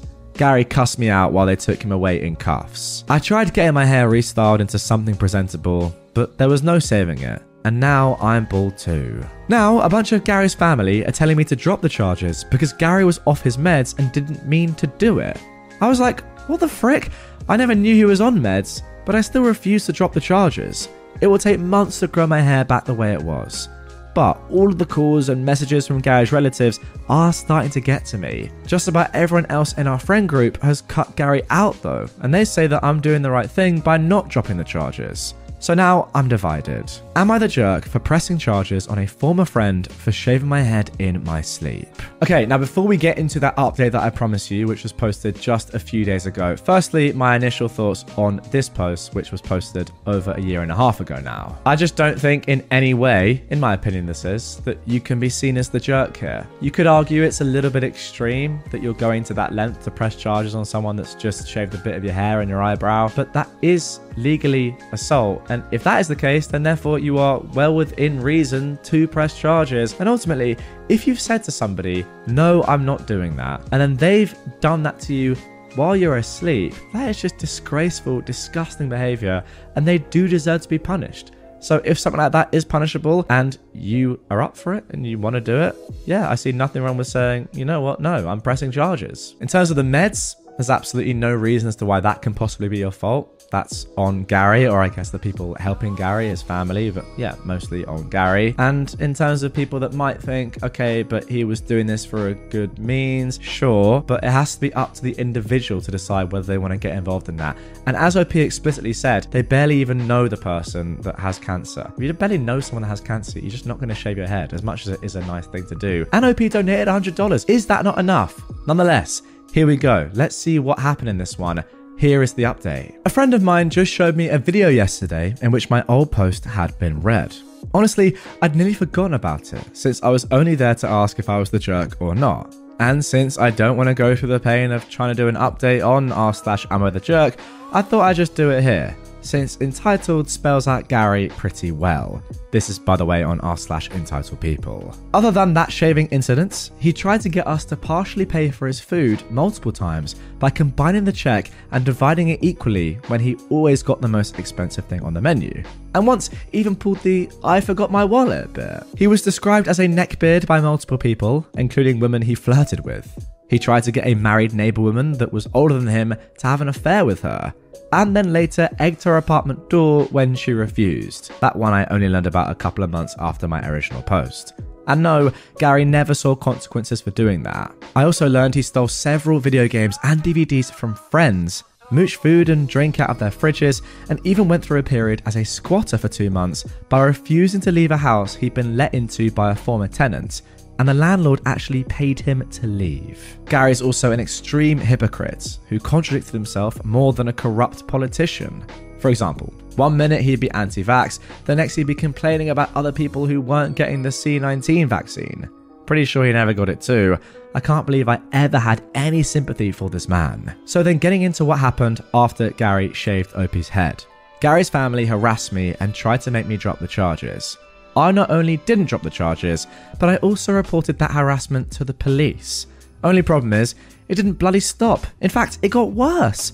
Mainly from Gary's mother, whom I can see where Gary got his charming personality from. She showed up to my apartment a couple of weeks after the shaving incident to scream at me that I knew nothing about what they were going through, and a little hair wasn't a big deal. I told her my hair was a big deal to me, and what Gary did was inexcusable. Well, that earned me a slap on the face, followed by a swift kick to the nuts, followed by a few more kicks to my body after I went down. It was all recorded by a camera that I had watching the front door. The landlord wouldn't let me put in a ring doorbell cam. One of my neighbours saw her and screamed at her that they'd be calling the police. Gary's mum ran, and I ended up going to the hospital with minor injuries mostly just bruises, a black eye, and a sore groin. Gary's mother got arrested, and I filed a lawsuit against her for attacking me. I saw her in court twice for both her assault on me and the lawsuit I filed for her assault. This woman had taken several self defense classes over the years, so she knew how to fight. That had the judge consider her a trained individual, and she was sentenced to six months in jail, given two years probation, and ordered to pay my medical bills. She actually cried to the judge about the money, but he wasn't having it. It took some time to see her in court again for my lawsuit against her, as she was out of jail by then. I was awarded 10,000 for the harassment, emotional damages, and lost work hours, and she had to pay all court and lawyer fees, which she cried about again because she didn't want to pay anything to the man who'd ruined her and her son's lives. But she had the money for both court cases because she had no problem paying. But around that time, I heard Gary's relative with cancer passed away. I don't know any details, just that they passed on. I admit that was sad, but again, I never knew this person. But Gary made their condition his hill to die on when he tried to make an example out of me. Gary got some probation and community service for what he did to my hair, and he cut contact with our entire friend group and eventually moved away. Where to? I don't know. I don't care either. As for my hair, well, it grew back just fine. Took nearly half a year to get it back how it was. My boss had me put it out of sight for a while, and I was wearing a hat everywhere for at least a month. I did take that 10k I got in the lawsuit and combine it with my savings for a down payment on a house, so I've since moved into a much better abode. I also have a girlfriend now that's living with me. It was a bit soon for her to move in, but there were extenuating circumstances. We're making it work though, and I'm happy. So there we go then. Good to see some proper justice for something that, yeah, you could say is a little bit innocuous, you know, just shaving someone's hair. But hair makes up such an important part of someone's life, right? Hair gives you confidence. For people with great hair, they can see it as one of their best attributes. So to remove that from somebody for literally no reason when they're asleep against their will, yeah, I mean, it is assault. And I'm glad to see, as I said, that there was some proper justice done to big old Gary. What I love as well that this became a family affair. Gary's mum, I, I, presume that this is one of the reasons why Gary acts this way right now. His mum, clearly so protective and so enabling, saying, No, come on, it's fine. And by the way, I'm trained in some sort of combat and I'm going to kick you in the balls. Like, good, really good. Yeah, good to see them both uh, having some charges put against them. And that 10k going to good use. Great story, love the update.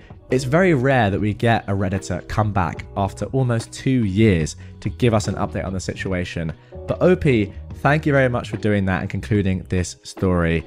All the best. Am I the jerk for how I, a 37 year old man, reacted to my son, who is 17, coming out to me? So, I've always known that my son had an interest in men. He was slow on the pickup of incognito mode, and from the searches he made, I figured he was at least bi curious, if that's the proper term for it, since he hit puberty. Well, last year he started bringing a boy around, and it was obvious they were dating, to the point I figured that he knew I knew, and it wasn't a big deal to anyone. Well, apparently, I was wrong. After school yesterday, he and his boyfriend came up to me and said there was something really important they needed to tell me my son said that they were dating and had been for a year. Well, I was surprised that he wasn't aware I knew and was a bit thrown off. My mouth moved faster than my brain, and I said, Well, that's pretty freaking gay. Now, I thought it was peak comedy, since it is in fact gay. However, I understand using the word gay in that way gives it a very negative undertone, hence the mouth faster than brain comments. Now, my son and I are usually pretty edgy with our humour this being fairly tame stuff for the stuff we normally joke about. While probably not appropriate for this situation, it wasn't not our norm for a conversation between us. However, he and his boyfriend were very, very upset and left. I'm probably the jerk, but I thought I would check and see if you all had some advice on what I can say to fix it. He currently won't respond to my texts or calls. Okay, guys, I think what I'm about to say is going to be very, very controversial. Now, it's not the first time on this channel that I've said something controversial and you have all disagreed with me in the comments down below. But what I will say is that I think this is just a tough spot. I don't think that this man, OP, has necessarily acted maliciously or has done something on purpose to hurt his son or anything like that. I genuinely think he's just made a very, very bad mistake in this one instance. And I don't think that he's understood his son really as much as he probably thinks he has. Now, look, stay with me on this. And by all means, get in the comments down below and tell me that I'm just barking up the complete wrong tree and that what he's done is terrible. I'm not saying it's not, by the way. I'm just saying, with the context of knowing this son's relationship with his dad or, or, or this relationship entirely and knowing that it's, you know, pretty tongue in cheek. They like dark humor. They seem to have a lot of banter together in general. I can understand why in that split second it just it just came out. You know, the fact of the matter is, his son being gay is so obvious to his dad that he was just like, what, why are you even telling me that? And I think that is why he did this. Now, obviously, it's a terrible thing to have said, um, and just, just not the right moment to have done this at all, or even made a joke about this. And given everything we know, the, the history of, of, of homophobia and the fact that the word gay has just been used very, very poorly for generations over the years, yeah, it's a, it's an awful thing to have said, but I just think it's just come out. I don't think it necessarily says anything about this man and that he's homophobic or is against his son being gay or anything like that. I just think it's it's just come out. And do we have to like, hammer him for that? I don't know. It's not great, and I'm not on his side here. I'm just saying I can kind of understand why in that split second he just said it because he has that sort of rapport and chat with his son. He's like, "What? Yeah, obviously I know you're gay. It's been obvious to me for over a year, for years. But yeah, obviously if he could have that moment again, I'm sure he wouldn't do this sort of thing. And for for his son and, and his boyfriend, yeah, it's absolutely shocking. I'm not saying that's not. But hey, listen, you get in the comments down below. Tell me I'm just barking up the complete wrong tree. But yeah, it's a controversial opinion. Now, I may not be phrasing this exactly how I'd like to. And again, like I don't even need to say that it's a terrible thing to have said. And like, you know, we're, we're past that point. Obviously, this is not how this kid wanted his dad to react when he came out to him. Like, it's a shocking thing to have said. And I'm not surprised that he's in a terrible mood and is not speaking to you, ignoring your calls, etc., etc that is uh, there's not even not even any point of even you know wondering why that is the case or saying is that the right reaction it's obvious. However, let me get this comment up on screen because I think this kind of explains a little bit better what I'm trying to say. So, this user has said, You're the jerk for the wording. I won't lie, as someone who's been out and proud for years, that joke made me laugh my butt off. But your son needed support more than humour. In the grand scheme of things, though, I was expecting much worse from the title. Okay, fair enough. So I think if you just apologise and explain that you meant it in a humorous way and that you fully accept him and his partner, you and your son will be fine. Uh, you know, there it is. I think that's fine. What I'm trying to say is, I don't think it's like a crazy homophobic sort of slur. And I know I'm going on here, but yeah, this can be this can be resolved for sure. It looks like you have a little bit of a jokey relationship with your son in a way, and it's just not the moment to do it, but it's not the end of the world. Have a sit down with the lad and tell him, look, son, I'll be honest, I did have my my intuition that I thought you, you, you probably were gay, and that's why I said this. I do apologize though, and I support you so much, and I, I fully am behind the fact that, that you're gay, or you know, whatever, whatever sexuality you subscribe to. It's completely fine with me. I'll love you forever. I mean, clearly I'm not a dad, but um, yeah, just make sure he knows that you support him. That's all you need to do. Am I the jerk for telling my wife off after getting our daughter to cut her hair off, even after being told not to? My wife is currently battling cancer, and one of the things she's told me she's struggling with the most was losing her hair. She's been given a near 100% chance of survival since we caught her early, but the chemotherapy has destroyed her hair anyway, and she had to shave what was left of it off a few weeks ago. Not long after that, she suggested we attempt to get our 17 year old daughter, Anna, to do so as well. Now, Anna has very long hair that she puts a lot of care into, so I felt it was appropriate to ask her in private if she wanted to or would be willing to do such a thing. She told me that she didn't want to cut her hair, and I figured that that was the end of that. However, yesterday they came home from a girls' shopping trip, something they do every so often, and Anna had a buzzed haircut. That struck me as odd after what she'd said, so after dinner, I talked to her, and she told me that my wife had said she would never forgive Anna if she didn't show her support by buzzing her head. I asked her if she was happy about it, and she said that she wasn't. When I went to bed, I brought it up with my wife, and she said it was Anna's choice to or not. I just told her how I'd see the situation. I told her off, saying she needed to respect Anna's personal choices and that a 17 year old girl being against shaving her head wasn't exactly out of the ordinary. However, my wife simply said it was to show support for her. I've been sleeping on the couch since. Yeah, I love my wife and I understand that she's going through something traumatic. However, her attitude comes off as very manipulative to me, and that's not behavior that I feel I can personally accept. I'm not sure if I can move past this to continue the relationship. So, am I the jerk? Okay, this one a little bit more cut and dry than the last one. I'm really interested to see the comments from that. Nonetheless, this is uh yeah, obviously just your wife's just done something terrible. Like, fine, going through cancer, obviously pretty bad, but you can't guilt trip your 17 year old daughter to chop her entire hair off, something that she loves so much. Think about how that's going to affect her in life. I mean, who knows what that what that effect could have? I don't even necessarily think it matters if, if she's been given a near 100% chance of survival or whatever. The decision of chopping off your hair has to be down to the person who the hair belongs to, surely. Anna's not even happy with this. Ugh. I don't want to call it selfish because, look, going through through the, the chemotherapy and having cancer is clearly a terrible thing and of course you want support in that moment and, and throughout that period but it's not ideal is it anyway op you're obviously not the jerk for, for telling your wife off. Okay, now for our third post. Am I the jerk for telling my brother it's pathetic that he can't do the basics of what his wife did? I love my sister in law and brother. They have two kids, and my sister in law Rachel was a kind of stay at home mum. She worked from home part time, but also took care of the kids and all the chores. I was over multiple times and the house was spotless. Really, I thought she was just extra cleaning when she had guests, but no. When I had my kid, she showed me her schedule. She'd be up at 5 for meal prepping for the whole day. Like, she never stopped, and a lot of her tips helped me with my own home. Now, my brother lost his job, and it was decided that Rachel would go back to work full time and he would stay at home. The kids are in kindergarten and first grade. He has this on easy mode. I've been over to help sometimes since he just sucks at it. The house is always a mess, the kids are usually late to school. He asked me to drive them after the school talked to him, and he doesn't cook. It's just sad. He got in a huge argument with his wife since dinner wasn't done and she had to make it. He was ranting about how it's unfair and that he's trying. I told him it's pathetic that he can't do the basics of what his wife did. He has eight hours free and he can't keep the house clean. I told him she'll divorce him if he doesn't stop being lazy and figure it out.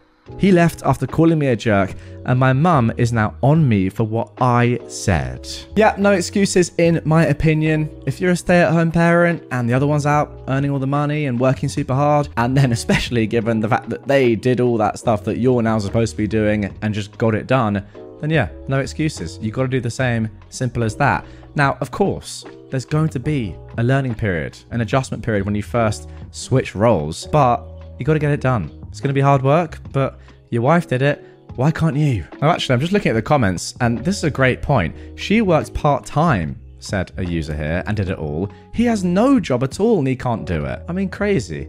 And also, it's just really, really poor form. If you can't do it in the eight hours of a day, then your wife has to do it after doing all her work and then coming back and probably being knackered and expecting to just like chill out. She's then got to do even more work. It's just not fair. And ultimately, this relationship is not going to last very long if your brother continues on like this. Am I the jerk for calling my daughter's father spineless and his girlfriend creepy over their name choice for their daughter? A little bit of context for you all. I ended up falling pregnant with my 10 year old daughter during a drunken hookup with a friend in my mid 20s. Not the most glamorous or flattering truth, but it's the truth all the same.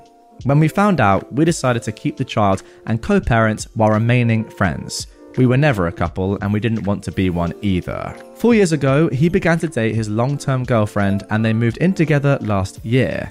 She fell pregnant, and I've been supportive to them both as much as I could be without crossing any lines.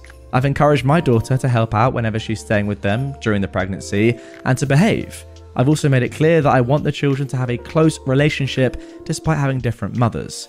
I've even said that if they were comfortable with it, on nights I have my daughter, if they ever want time alone, I'll babysit once they have the baby so my daughter can spend time with her sibling. All in all, I thought everything was great and I was excited for my daughter to have a sibling as she's always wanted one, but I had no interest in having another child. Three days ago, my friend and his girlfriend had a daughter. They asked me to bring my daughter to the hospital to meet her little sister yesterday alongside others of the family. So I did exactly that. But when they introduced us to the baby, I was shocked. They'd named her using my daughter's name. Wait, what? That is so dumb. I wasn't expecting that. She didn't seem to have any issue with this when she introduced the baby, bold as brass. My friend seemed uncomfortable and wouldn't look at me directly.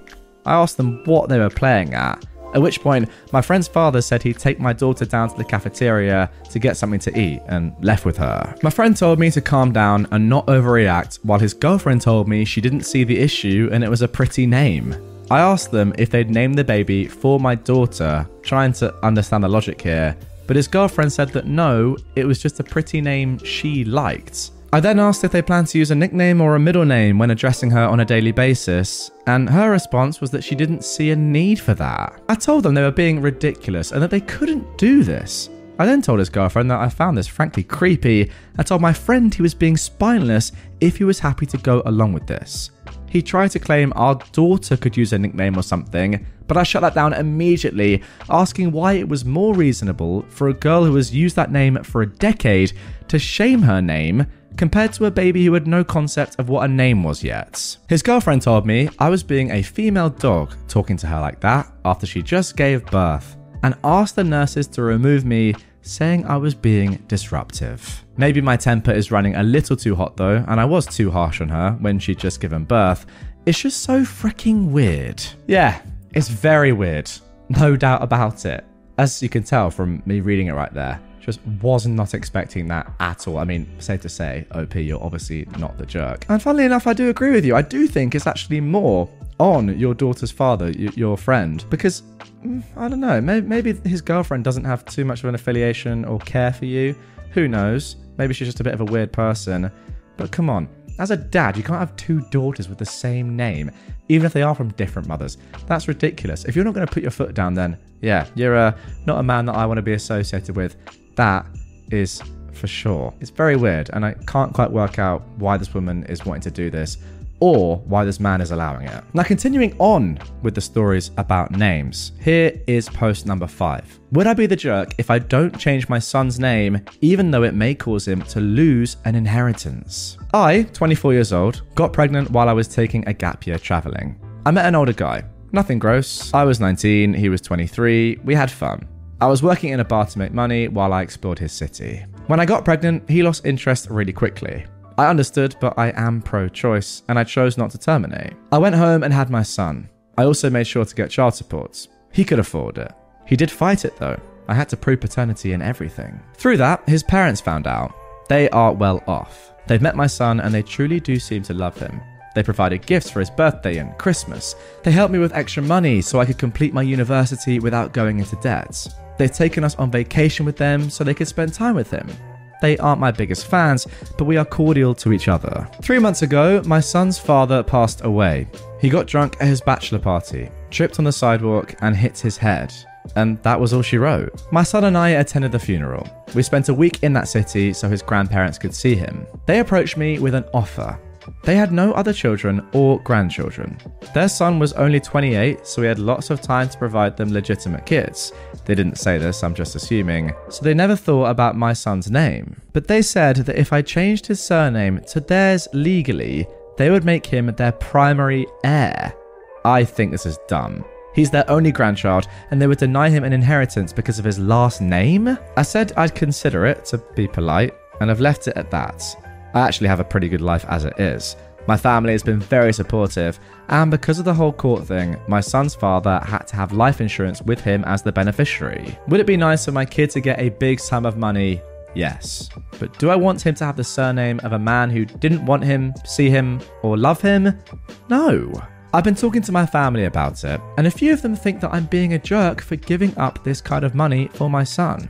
It is generational wealth, and I'm making the decision based on emotion.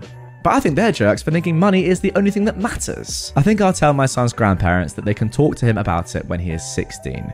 He'll be old enough to understand the implications, but young enough not to be tied professionally to his last name. You know what? Fair play, OP. I think that last sentence, or that last paragraph, is actually very sensible because I'm not going to lie, if I was in this spot, I'd probably just say no Shut up. What are you doing? I'm not changing my kid's surname just to get a bit more money, even if it is generational. I don't care. Like, life's not all about money. If you are changing your name to get money, there's something just gross about that.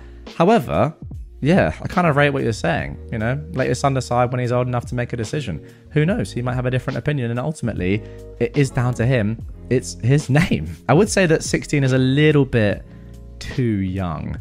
It's just, it's just risky, isn't it?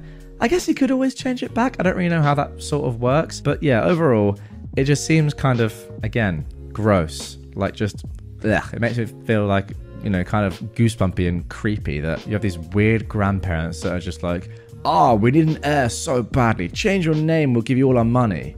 Like, there's something so horrible about that that I don't like.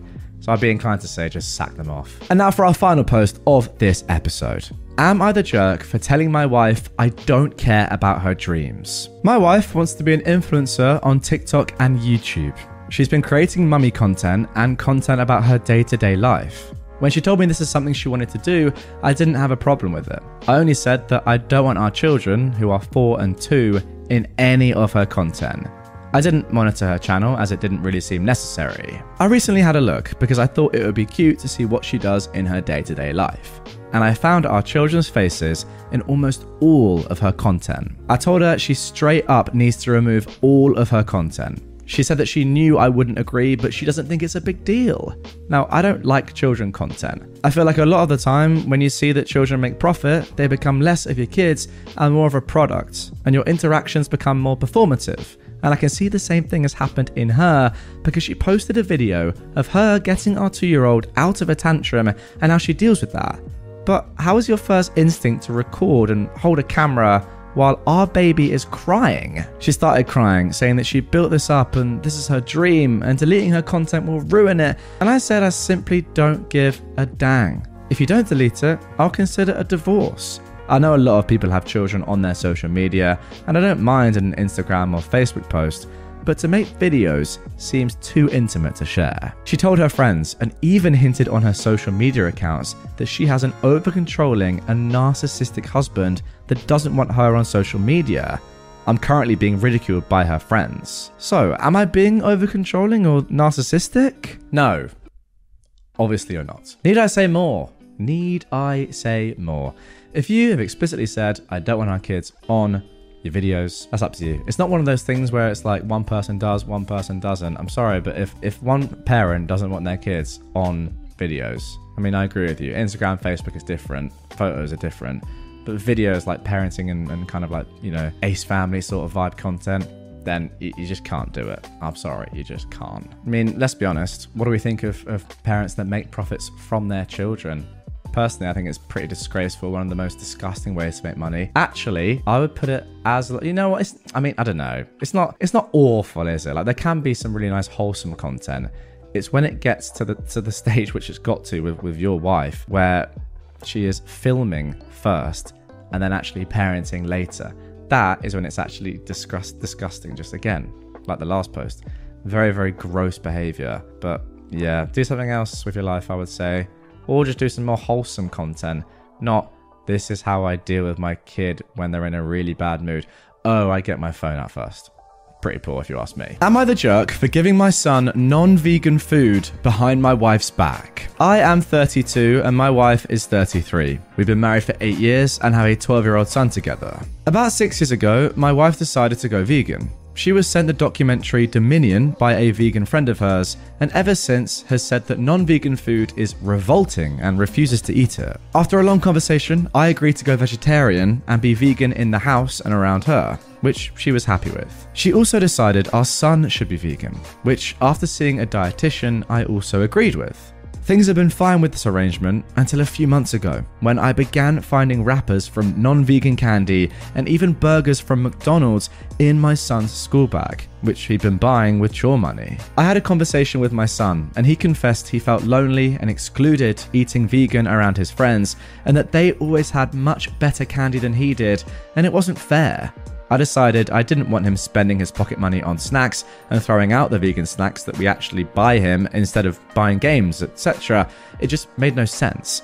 But I also know the way my wife feels about non vegan products. So I began buying my son what he wanted on our way to football practice instead. Long story short, my wife recently found out what's been going on and completely flipped out. She called me an animal abuse enabler and a few other names and said that I was corrupting our son. Now she's not speaking to me. Our son panicked and told her that I had bought the snacks for him and he didn't know they weren't vegan. I don't blame him for that. He just doesn't want to be in trouble with mum. So, am I the jerk here? Oof, this is a tough one to start with. First of all, I will say 100% I don't think that you, OP, the dad, are in the wrong here at all. Like, it's a tough spot. I get that. And as much as you really want to, you know, support your wife and, and you yourself have subscribed to, to, to going veggie and respecting your wife being vegan and, and having a, a vegan household, it's really tough when you see that your kid's life is being negatively impacted. I think we can all agree on that by being vegan. Like it's affecting him in school. He's having to spend his own money to get food on top of the food he already has. Who knows, it may also be affecting his relationships in school with his classmates. I don't know. He says he feels isolated. That is tough. I think, to be honest, it gets to a stage with your kids, and you're probably at that right now, where, where you and your wife have to sit down and think, really, although your wife probably doesn't want to admit this, your son doesn't want to be vegan. And he's at that age now where it's up to him to decide if he wants to continue being vegan or not. Maybe he does. Maybe he wants to be veggie like you. I mean, you don't want to be vegan. You, have said that. You, you want to be veggie, vegan in the house, but you don't want to be fully vegan in, in, in your everyday life. I think you've openly admitted that. Maybe his son's the same. Or maybe he just doesn't want to be vegan or veggie at all and eat, you know, every food. But I think at this stage now, it has to be up to him, really. So, yeah, you're not the jerk. It's a conversation to be had as a family. Am I the jerk for embarrassing someone by pretending to be Japanese? Backstory I am a 20 year old woman, and I have a Japanese name, even though I am not ethnically Japanese. My mum is Korean and my dad is British. They met and fell in love while studying in Japan and had me there after marrying. We lived there until I was 14 before moving to the States. This will be important later. Today, a group of my roommate's friends came over to study with her, and I happened to be in the living room when they arrived. They were introducing themselves to me, and when I said my name, I have a pretty common Japanese girl name, so it's pretty hard to be mistaken about the origin. One of the girls made a disgusted face and laughed at me, saying that was so dumb. She said that she was Japanese American and I was culturally appropriating her country as a white person. I tried to explain that I lived in Japan for a while, and that was why but she kept insisting I was lying and that if I was telling the truth, I'd be able to speak the language. Since she put it like that, I started talking to her in Japanese, basically explaining where I lived there and asking which prefecture her parents were from, etc. She then ends up stuttering through a sentence in an awkward manner before leaving in a half. Later, my roommate told me I embarrassed her by pretending to be more Japanese than an actual Japanese person and appropriating the culture and that her friend expected an apology. So, am I the jerk? You know what? Even if you weren't Japanese, I would say you're not the jerk here. Even if you had nothing to do with Japan, I would say you're not the jerk. If you make this person understand that they are being racist, uh, you know, every ist you can possibly think of, realistically, like they just are, aren't they? I mean, come on, that is good enough in my in my opinion. Like this person needs to be called out on this sort of stuff. Somebody's name they were given at birth not by them, doesn't mean that they are guilty of cultural appropriation. I mean, that's just ridiculous. So, if you can call that person out and say you are being stupid, even if you're not Japanese, I don't care. Call them out. And also, that just takes away from the fact that you're obviously not pretending to be Japanese. At, at, no point did you say, oh, by the way, I am Japanese. You just spoke in Japanese because you can speak Japanese because you lived in Japan. Um, really, really stupid from this person, but uh, yeah, good on you, and do not apologize, obviously. Am I the jerk for suggesting my wife lower her standards so that she'll be less overwhelmed? My wife and I have three kids who are 12, 10, and 8. She is in a constant state of overwhelm and very easily irritated, constantly complaining how it's all too much. I'm, of course, happy to help and do my fair share for the kids or household, but it's never enough because her standards are too dang high. She insists one of us has to be up at 6:45 every morning to make sure the kids are ready and make the bus, which comes at 7:45. I told her they're old enough to not need that much help already. They can all dress themselves and pour themselves cereal and milk. There's no reason we have to be up. She says that cereal isn't a good enough breakfast, they need something more substantial, especially the 12 year old, and that the 10 year old has ADHD and will definitely struggle without help in the morning. And anyway, she wants to see them off and kiss them goodbye for the day. So she gets up, I don't, then she gets upset that I never give her a morning off when all she needs to do is just take the morning off when she wants and then let the kids handle themselves. Also, she is super strict about screen time during the week and is exhausted and snappy from arguing about it with the kids and upset that I don't support her strict limit of two hours a day. I say, as long as homework is done, why not until bed? She says it's not healthy for them. They need to play outside or with games and toys, read some books, just entertain themselves in more ways than one. I agree they should enjoy other things, but I don't see why we have to make such a rigid limit. She also likes to get out on weekends and do stuff like zoos, museums, etc. But then she complains about the planning for the outing and how grouchy the youngest gets by the end of it. And again, I say let's just chill at home and voila, you've cut the work. I'm an engaged and active parent. I'm not trying to get out of it, but I don't think I should have to help my wife dig herself out of her own self created holes. She creates the stress for herself and then turns to me to alleviate it, which I think is unfair. So, am I the jerk for telling her she needs to do less and then she won't need this level of help? Oh my goodness me. Honestly, I just feel bad for your wife. I really do. Like, this guy is just not helping himself, is he? Like, at no point is this mum saying, I hate doing all these things, let's stop doing them, right? She knows the benefit of doing all these things. Like she's making and creating a great life for her children. Imagine you wake up right with your with your two other siblings. You've got to make your own breakfast, get clothes, get ready for school, all that stuff. You're eight years old.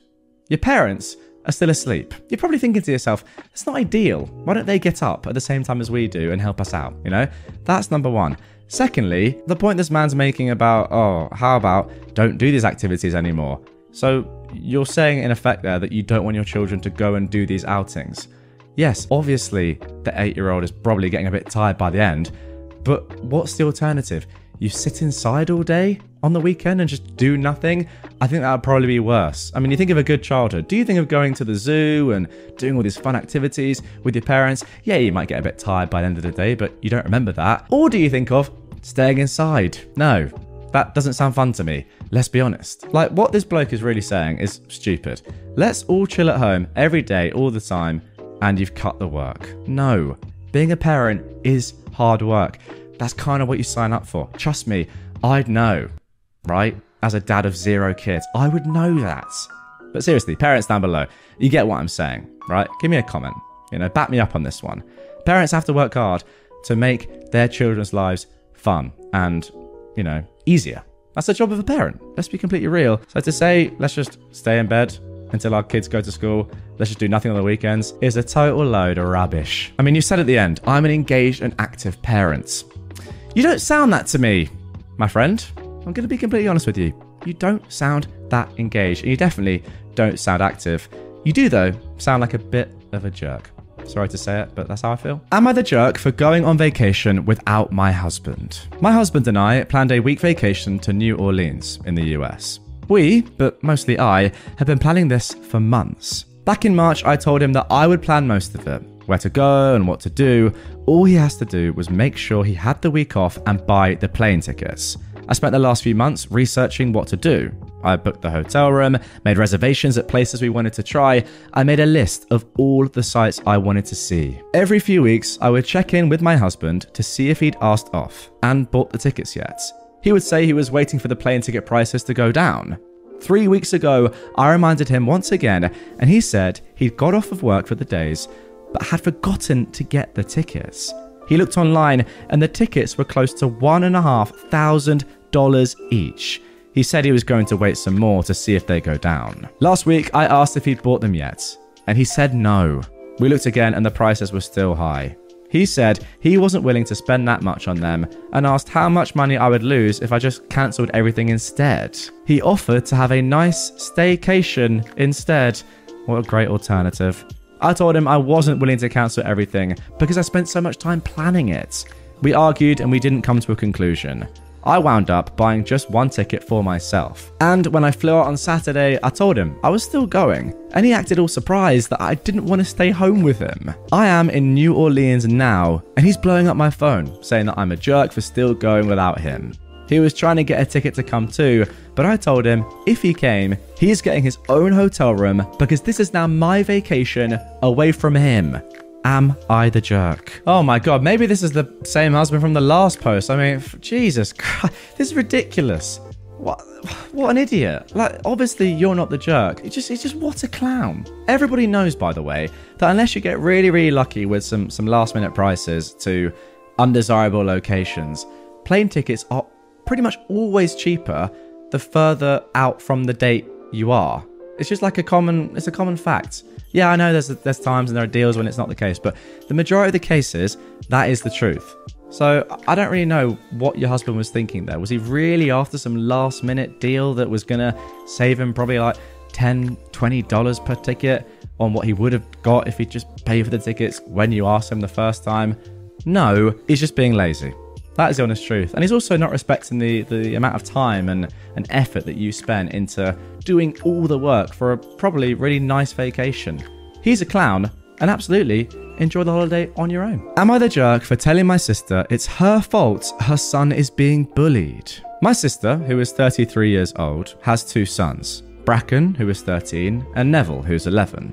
My husband and I went to a basket raffle at our local library this past weekend with my sister, Bracken, Neville, Bracken's girlfriend, and my sister's husband. This raffle is held every year and has many local businesses and organisations donate baskets to help raise funds for the library. There are all sorts of baskets, from free messages to gift cards to sports jerseys and so much more. Bracken got some tickets for all of the sports related ones. He plays baseball and has done this every year, and he's been pretty successful in the past. Bracken then went around with his girlfriend. I was hanging out with my husband, sister, and rest of the family while looking at the baskets when Bracken and his girlfriend came back to us. Shortly after this, while still looking at the baskets, we saw some sciencey baskets with projects and books for kids and adults. This type of stuff is what Neville likes. It was going fine until in that section they had a few baskets that were aimed at girls in science slash STEM. When Neville saw the baskets, he called them stupid and started making some pretty awful comments about how girls are too dumb for science and that's why they needed special baskets. He made some more comments, like, This is why Robotics Club is all boys.